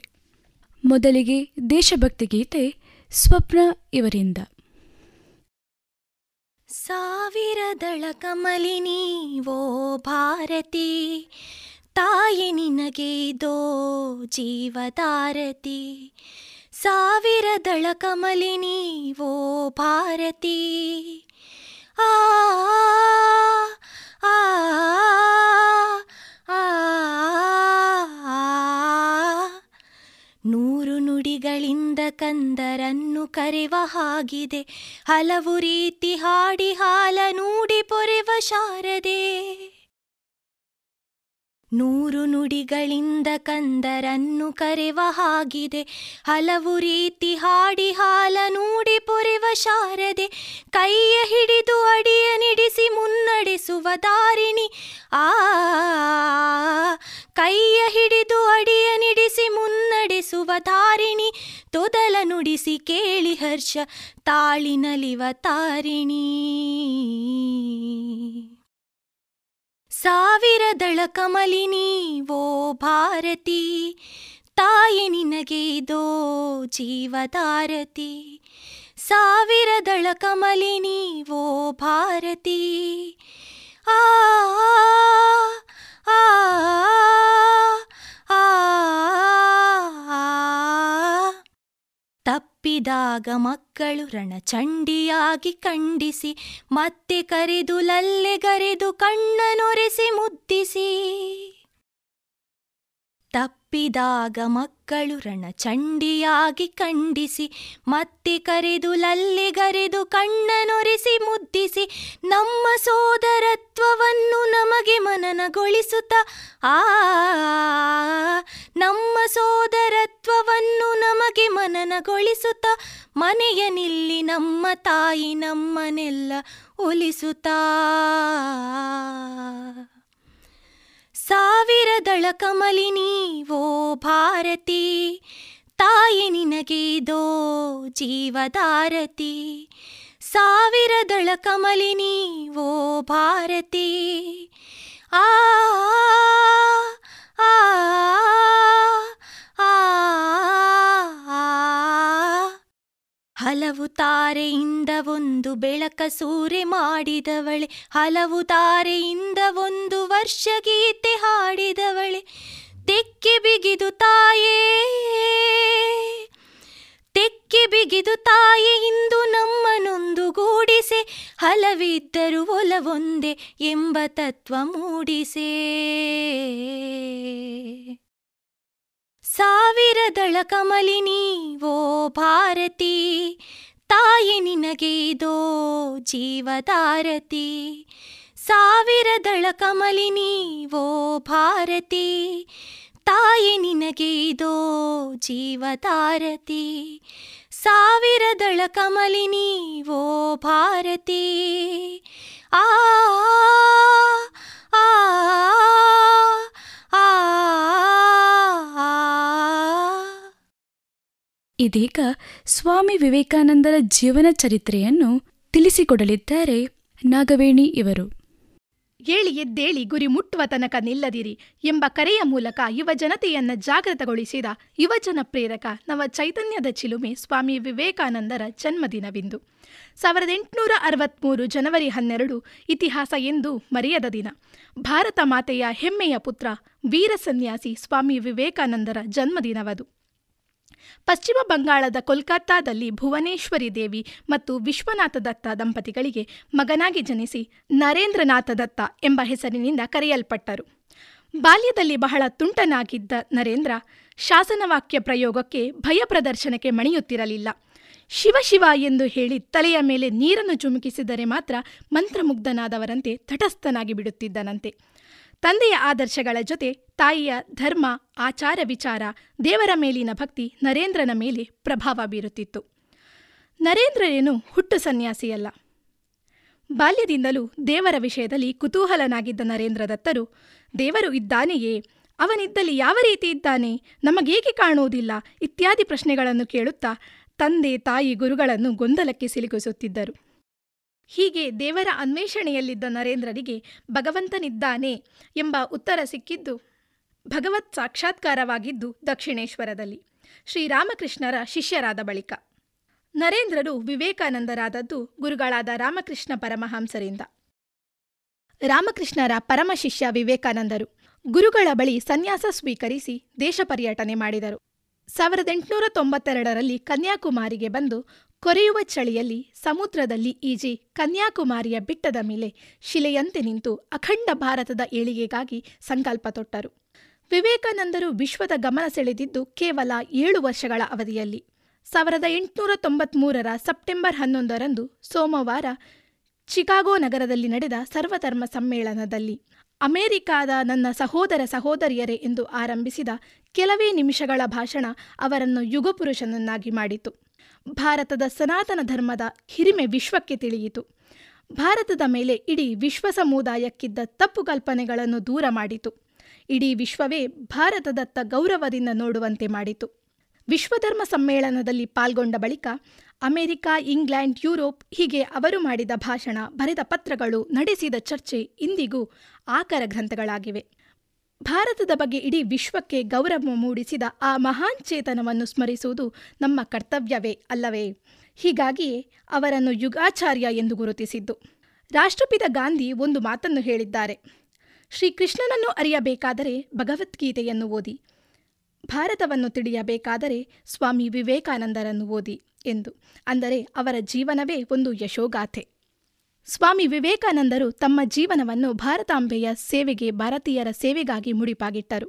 ಭಾಷೆ, ಜಾತಿ, ಸಂಪ್ರದಾಯ, ವರ್ಗಗಳನ್ನು ಮೀರಿ ನಿಂತು ರಾಷ್ಟ್ರೀಯ ಏಕತೆ ಮತ್ತು ಸಾಂಸ್ಕೃತಿಕ ಜಾಗೃತಿಯ ಪ್ರತೀಕವಾಗಿ ನಿಲ್ಲುತ್ತಾರೆ. ವಿವೇಕಾನಂದರಿಗೆ ಯುವಜನತೆಯ ಮೇಲೆ ಅಪಾರ ನಂಬಿಕೆ ಇತ್ತು. ಯುವಶಕ್ತಿಗೆ ಮಿಗಿಲಾದದ್ದು ಯಾವುದೂ ಇಲ್ಲ. ನನಗೆ 100 ಜನ ಗಟ್ಟಿಮುಟ್ಟಾದ ಚೈತನ್ಯ ಸ್ವರೂಪವಾದ ಯುವಕರನ್ನು ಕೊಡಿ, ನಾವು ನವಭಾರತದ ನಿರ್ಮಾಣ ಮಾಡುತ್ತೇವೆ ಎನ್ನುತ್ತಿದ್ದರು ಸ್ವಾಮೀಜಿ. ಯುವಕರು ಹೇಡಿಗಳಾಗಬಾರದು, ಬದಲು ಸಿಂಹಗಳಾಗಬೇಕು. ಭಾರತೀಯರೆಂದು ಪರಾವಲಂಬಿಗಳಾಗಬಾರದು. ನಿಮ್ಮ ಬದುಕಿನ ಶಿಲ್ಪಿಗಳು ನೀವೇ ಎಂದು ಯುವಜನತೆಗೆ, ಭಾರತೀಯರಿಗೆ ನೀಡಿದ ಪ್ರತಿಯೊಂದು ಸಂದೇಶವು ಒಂದೊಂದು ಜೀವನ ಧರ್ಮವಾಗಿದೆ. ಇಂತಹ ಧೀರ ವೀರ ಸನ್ಯಾಸಿ, ಧರ್ಮೋದ್ಧಾರಕ, ಅಪ್ರತಿಮ ವಾಗ್ಮಿ, ಅನುಪಮ ಮಾನವತಾವಾದಿ ಸ್ವಾಮಿ ವಿವೇಕಾನಂದರ ಹೆಸರು ಕೇಳಿದರೆ ಅಕ್ಷರಶಃ ರೋಮಾಂಚನವಾಗುತ್ತದೆ. ವಿವೇಕವಾಣಿಯನ್ನು ಕೇಳುತ್ತಿದ್ದರೆ, ವಿವೇಕಾನಂದರ ಸಂದೇಶವನ್ನು ಓದುತ್ತಿದ್ದರೆ ಮೈ ಮನಸ್ಸು ಜಾಗೃತವಾಗುತ್ತದೆ, ನಿರ್ಮಲವಾಗುತ್ತದೆ. ಯಾವುದೋ ಒಂದು ಕತೆ, ಕಾದಂಬರಿಯ ಹೊರತು ಇಂಥ ಮಹಾನ್ ಶಕ್ತಿಯ ಜೀವನ ಚರಿತ್ರೆ ಓದಿದರೆ ಯುವಕರಲ್ಲಿ ದೇಶಭಕ್ತಿ, ರಾಷ್ಟ್ರೀಯ ಪ್ರಜ್ಞೆ ಮೂಡೋದರ ಜೊತೆಗೆ ಸ್ವಾಭಿಮಾನ, ಸ್ವಾವಲಂಬನೆ ಚಿಗುರೊಡೆಯುತ್ತದೆ. ಇಂತಹ ಚಿರಂಜೀವಿ ಸ್ವಾಮಿ ವಿವೇಕಾನಂದರನ್ನು ಸ್ಮರಿಸುವುದು ನಮ್ಮೆಲ್ಲರ ಆದ್ಯ ಕರ್ತವ್ಯ. ಇದೀಗ ದೇಶಭಕ್ತಿ ಗೀತೆಯನ್ನು ಹಾಡಲಿದ್ದಾರೆ ಅನುಶ್ರೀ ಮತ್ತು ರೂಪಾ. ವಂದೇ ವಿವೇಕಯೋಗೇಂದ್ರಂ, ವಂದೇ ವಿವೇಕಯೋಗೇಂದ್ರಂ, ವಂದೇ ನರೇಂದ್ರಧೀರೇಂದ್ರಂ, ವಂದೇ ವಿವೇಕಯೋಗೇಂದ್ರಂ, ವಂದೇ ನರೇಂದ್ರಧೀರೇಂದ್ರಂ, ವಂದೇ ವಂದೇ ವಂದೇ ಶ್ರೀ ವಿವೇಕಾನಂದಂ, ವಂದೇ ವಂದೇ ವಂದೇ ಶ್ರೀ ವಿವೇಕಾನಂದಂ. ಹಿಮಾಲಯೇವ ಕನ್ಯಾಯಾಂ ತಪೋವನೇವ ನದೀತಟೇ, ಹಿಮಾಲಯೇವ ಕನ್ಯಾಯಾಂ ತಪೋವನೇವ ನದೀತಟೇ, ಸಮುದ್ರಮಧ್ಯೆ ಶ್ರೀಪಾದೇವ ಧ್ಯೇಯಾ ಭಾರತ ಮಾತೈವ, ನಾನ್ಯಾ ಮೂರ್ತಿರ್ನಾನ್ಯೋ ಮಂತ್ರೋ ವಂದೇ ಭಾರತ ಮಾತರಂ, ತ್ವಂ ನಮಾಮೋ ಧೀರ ಭಗೀರಥ ವಂಶಭೂಷಣ ಮನುತ್ತರಂ, ವಂದೇ ವಂದೇ ವಂದೇ ಶ್ರೀ ವಿವೇಕಾನಂದಂ, ವಂದೇ ವಂದೇ ವಂದೇ ಶ್ರೀ ವಿವೇಕಾನಂದಂ, ವಂದೇ ಶ್ರೀ ವಿವೇಕಾನಂದಂ, ವಂದೇ ಶ್ರೀ ವಿವೇಕಾನಂದಂ. ಇದೀಗ ವಿವೇಕಾನಂದರ ಆದರ್ಶಗಳನ್ನು ತಿಳಿಸಿಕೊಡಲಿದ್ದಾರೆ ಕೃತಿ. ಸ್ವಾಮಿ ವಿವೇಕಾನಂದರು ಭಾರತದ ಅತ್ಯಂತ ಪ್ರಸಿದ್ಧ ಹಾಗೂ ಪ್ರಭಾವಶಾಲಿ ತತ್ವಜ್ಞಾನಿಗಳು. ನಿರ್ಭಯತೆ, ಆಶಾವಾದ ಮತ್ತು ಸಾಮಾಜಿಕ ಸಮಸ್ಯೆಗಳ ಬಗೆಗಿನ ವಿಶಾಲ ದೃಷ್ಟಿಯ ಸಂಕೇತವಾಗಿ ಇಡೀ ವಿಶ್ವಕ್ಕೆ ಮಾದರಿಯಾದ ಸನ್ಯಾಸಿ. ಭಾರತದ ಆಧ್ಯಾತ್ಮಿಕತೆಯ ಮೇರುಪರ್ವತ, ಭವ್ಯ ಭಾರತ ನಿರ್ಮಾಣದ ಸಂಕಲ್ಪ ತೊಟ್ಟ ಅದಮ್ಯ ಚೇತನ ಸ್ವಾಮಿ ವಿವೇಕಾನಂದರು. ಏಳಿ ಎದ್ದೇಳಿ, ಗುರಿ ಮುಟ್ಟುವ ತನಕ ನಿಲ್ಲದಿರಿ ಎಂಬ ಸಂದೇಶವನ್ನು ಸಾರಿ ಭಾರತದ ಅತ್ಯಂತ ಪ್ರಸಿದ್ಧ ತತ್ವಜ್ಞಾನಿಗಳಾಗಿ ಜನತೆಗೆ ಪ್ರೇರಕ ಶಕ್ತಿಯಾದ ಸ್ವಾಮಿ ವಿವೇಕಾನಂದರ ಆದರ್ಶಗಳನ್ನು ನಾವು ನಮ್ಮ ಬದುಕಿನಲ್ಲಿ ಅಳವಡಿಸಿಕೊಳ್ಳಬೇಕು. ಸ್ವಾಮಿ ವಿವೇಕಾನಂದರು ತಮ್ಮ ಶಕ್ತಿಯುತ ವ್ಯಕ್ತಿತ್ವದ ಮೂಲಕ, ಅಪೂರ್ವ ವಾಗ್ಮೀಯತೆ ಹಾಗೂ ಪ್ರಚೋದನಾತ್ಮಕ ಬರವಣಿಗೆ ಮೂಲಕ ನಮ್ಮ ರಾಷ್ಟ್ರಚೇತನವನ್ನು ಜಾಗೃತಗೊಳಿಸಿ, ಯುವಕರಲ್ಲಿ ನವೋಲ್ಲಾಸವನ್ನು ಕೆರಳಿಸಿ, ಅವರಲ್ಲಿ ನಮ್ಮ ಸಂಸ್ಕೃತಿಯ ಬಗ್ಗೆ ಹೆಮ್ಮೆಯನ್ನು ಕುದುರಿಸಿ ಸ್ವತಂತ್ರ ನವಭಾರತ ನಿರ್ಮಾಣಕ್ಕೆ ಬುನಾದಿ ಹಾಕಿದರು. ವೀರ ಸನ್ಯಾಸಿ ಸ್ವಾಮಿ ವಿವೇಕಾನಂದರ ಶಕ್ತಿಪೂರ್ಣವಾದ ಪ್ರೇರಕ ನುಡಿಗಳು ಯುವಕರ ಮನಸ್ಸಿನಲ್ಲಿ ಆತ್ಮವಿಶ್ವಾಸ, ಸ್ಫೂರ್ತಿ, ಧೈರ್ಯ ಹಾಗೂ ಸಾಹಸಗಳನ್ನು ಬಿತ್ತಿ ಜೀವನದಲ್ಲಿ ಬರುವ ಸಮಸ್ಯೆಗಳನ್ನು ಎದುರಿಸಿ ಮುನ್ನುಗ್ಗುವಂತೆ ಮಾಡಬಲ್ಲವು. ಸ್ವಾಮಿ ವಿವೇಕಾನಂದರ ಕೆಲವೊಂದು ನುಡಿಮುತ್ತುಗಳು ಹೀಗಿವೆ: ಯಾರಿಗೆ ತನ್ನಲ್ಲಿ ತನಗೆ ನಂಬಿಕೆ ಇಲ್ಲವೋ ಅವನು ನಾಸ್ತಿಕ. ಹಳೆಯ ಧರ್ಮ ಹೇಳಿದವು ದೇವರನ್ನು ನಂಬದವನು ನಾಸ್ತಿಕ ಎಂದು. ಹೊಸ ಧರ್ಮ ಹೇಳುತ್ತದೆ ಯಾರಿಗೆ ತನ್ನಲ್ಲಿ ನಂಬಿಕೆ ಇಲ್ಲವೋ ಅವನು ನಾಸ್ತಿಕ ಎಂದು. 10 ಬಾರಿ ಸೋತರೂ ಪರವಾಗಿಲ್ಲ, ಮುಂದಿಟ್ಟ ಹೆಜ್ಜೆ ಹಿಂದಿಡಬೇಡ. ಯಾರಿಗೆ ಗೊತ್ತು, ನಿನ್ನ 11ನೇ ಪ್ರಯತ್ನ ಇತಿಹಾಸ ಸೃಷ್ಟಿಸಬಹುದು. ಬೇರೆಯವರಿಗಿಂತ ನಿನ್ನ ಮೇಲೆ ನಿನಗೆ ನಂಬಿಕೆ ಇರಲಿ. ನಾವು ಯಾವುದಕ್ಕೆ ಯೋಗ್ಯರೋ ನಮಗೆ ಆ ಸ್ಥಳ ದೊರಕುತ್ತದೆ. ಪ್ರತಿಯೊಂದು ಗುಂಡಿಗೂ ಒಂದು ಗುರಿ ಇದ್ದಂತೆ ಪ್ರತಿಯೊಬ್ಬ ಮನುಷ್ಯನಿಗೂ ಒಂದು ಗುರಿ ಅವಶ್ಯಕ. ಯಾವುದೇ ಗುರಿ ತಲುಪಬೇಕಾದರೆ ನಮ್ಮ ಹಿಂದೆ ಗುರುವಿನ ಮಾರ್ಗದರ್ಶನವಿರಬೇಕು. ಮುಂದೆ ಗುರಿಯ ಕಡೆಗೆ ಸಾಗುವ ಪ್ರಯತ್ನವಿರಬೇಕು. ಆ ಗುರಿ ಒಳ್ಳೆಯದಾಗಿರಬೇಕು ಹೊರತು ಮತ್ತೊಬ್ಬರಿಗೆ ಕೇಡನ್ನು ಬಗೆಯುವಂತಾಗಿರಬಾರದು. ಸತ್ಯನಿಷ್ಠೆ, ಪವಿತ್ರತೆ ಮತ್ತು ನಿಸ್ವಾರ್ಥತೆ ಈ 3 ಯಾರಲ್ಲಿರುತ್ತದೋ ಅವರನ್ನು ಈ ಜಗತ್ತಿನ ಯಾವ ಶಕ್ತಿಯೂ ನಿಗ್ರಹಿಸಲಾಗದು. ಇವುಗಳಿಂದ ಸಂಪನ್ನನಾದವನು ಇಡೀ ಜಗತ್ತಿನ ವಿರೋಧವನ್ನೇ ಎದುರಿಸಬಲ್ಲ. ಉನ್ನತ ಆಲೋಚನೆಗಳಿಂದ, ಅತ್ಯುನ್ನತ ಆದರ್ಶಗಳಿಂದ ನಿಮ್ಮ ಮೆದುಳನ್ನು ತುಂಬಿ ಅವುಗಳನ್ನು ಹಗಲಿರುಳು ನಿಮ್ಮ ಮುಂದಿರಿಸಿಕೊಳ್ಳಿ. ಇದರಿಂದ ಮಹತ್ಕಾರ್ಯ ಉದ್ಭವಿಸುತ್ತದೆ.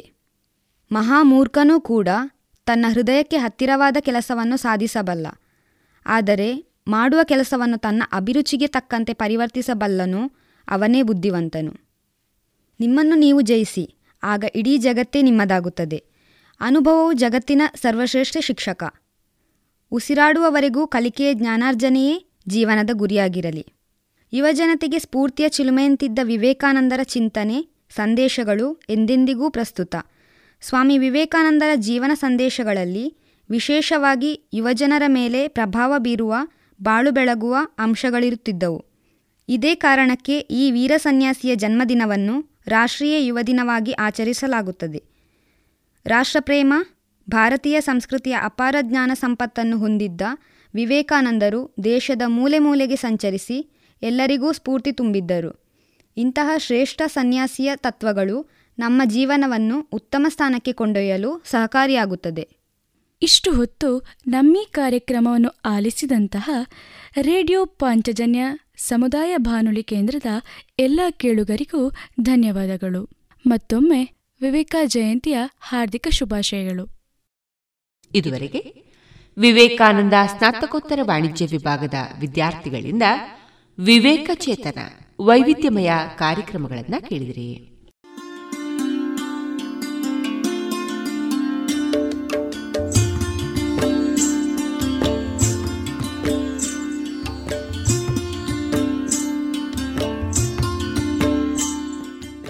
ರೇಡಿಯೋ ಪಾಂಚಜನ್ಯ ಸಮುದಾಯ ಬಾನುಲಿ ಕೇಂದ್ರದಿಂದ ನಿಮ್ಮ ಕಾರ್ಯಕ್ರಮಗಳು ಪ್ರಸಾರವಾಗಬೇಕೇ?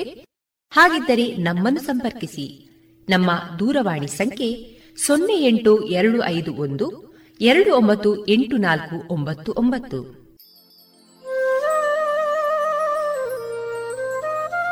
ಗಮನಿಸಿ ಕೇಳುಗರೆ, ನಮ್ಮ ಕಾರ್ಯಕ್ರಮಗಳನ್ನು ವೆಬ್ಸೈಟ್ ಮೂಲಕ ಕೂಡ ಆಲಿಸಬಹುದು. ನಮ್ಮ ವೆಬ್ಸೈಟ್ ವಿಳಾಸ www.radiopanchajanya.com. ಇಲ್ಲಿ ಆರ್ಕೈವ್ಸ್ನ ಭಾಗಕ್ಕೆ ಹೋಗಿ ಕ್ಲಿಕ್ ಮಾಡಿದರೆ ಹಳೆ ಕಾರ್ಯಕ್ರಮಗಳನ್ನು ಕೂಡ ಆಲಿಸಬಹುದು. ಜೊತೆಗೆ ನಮ್ಮ ಪ್ರಸಾರವನ್ನು ಆಪ್ ಮೂಲಕವೂ ಕೇಳಬಹುದು.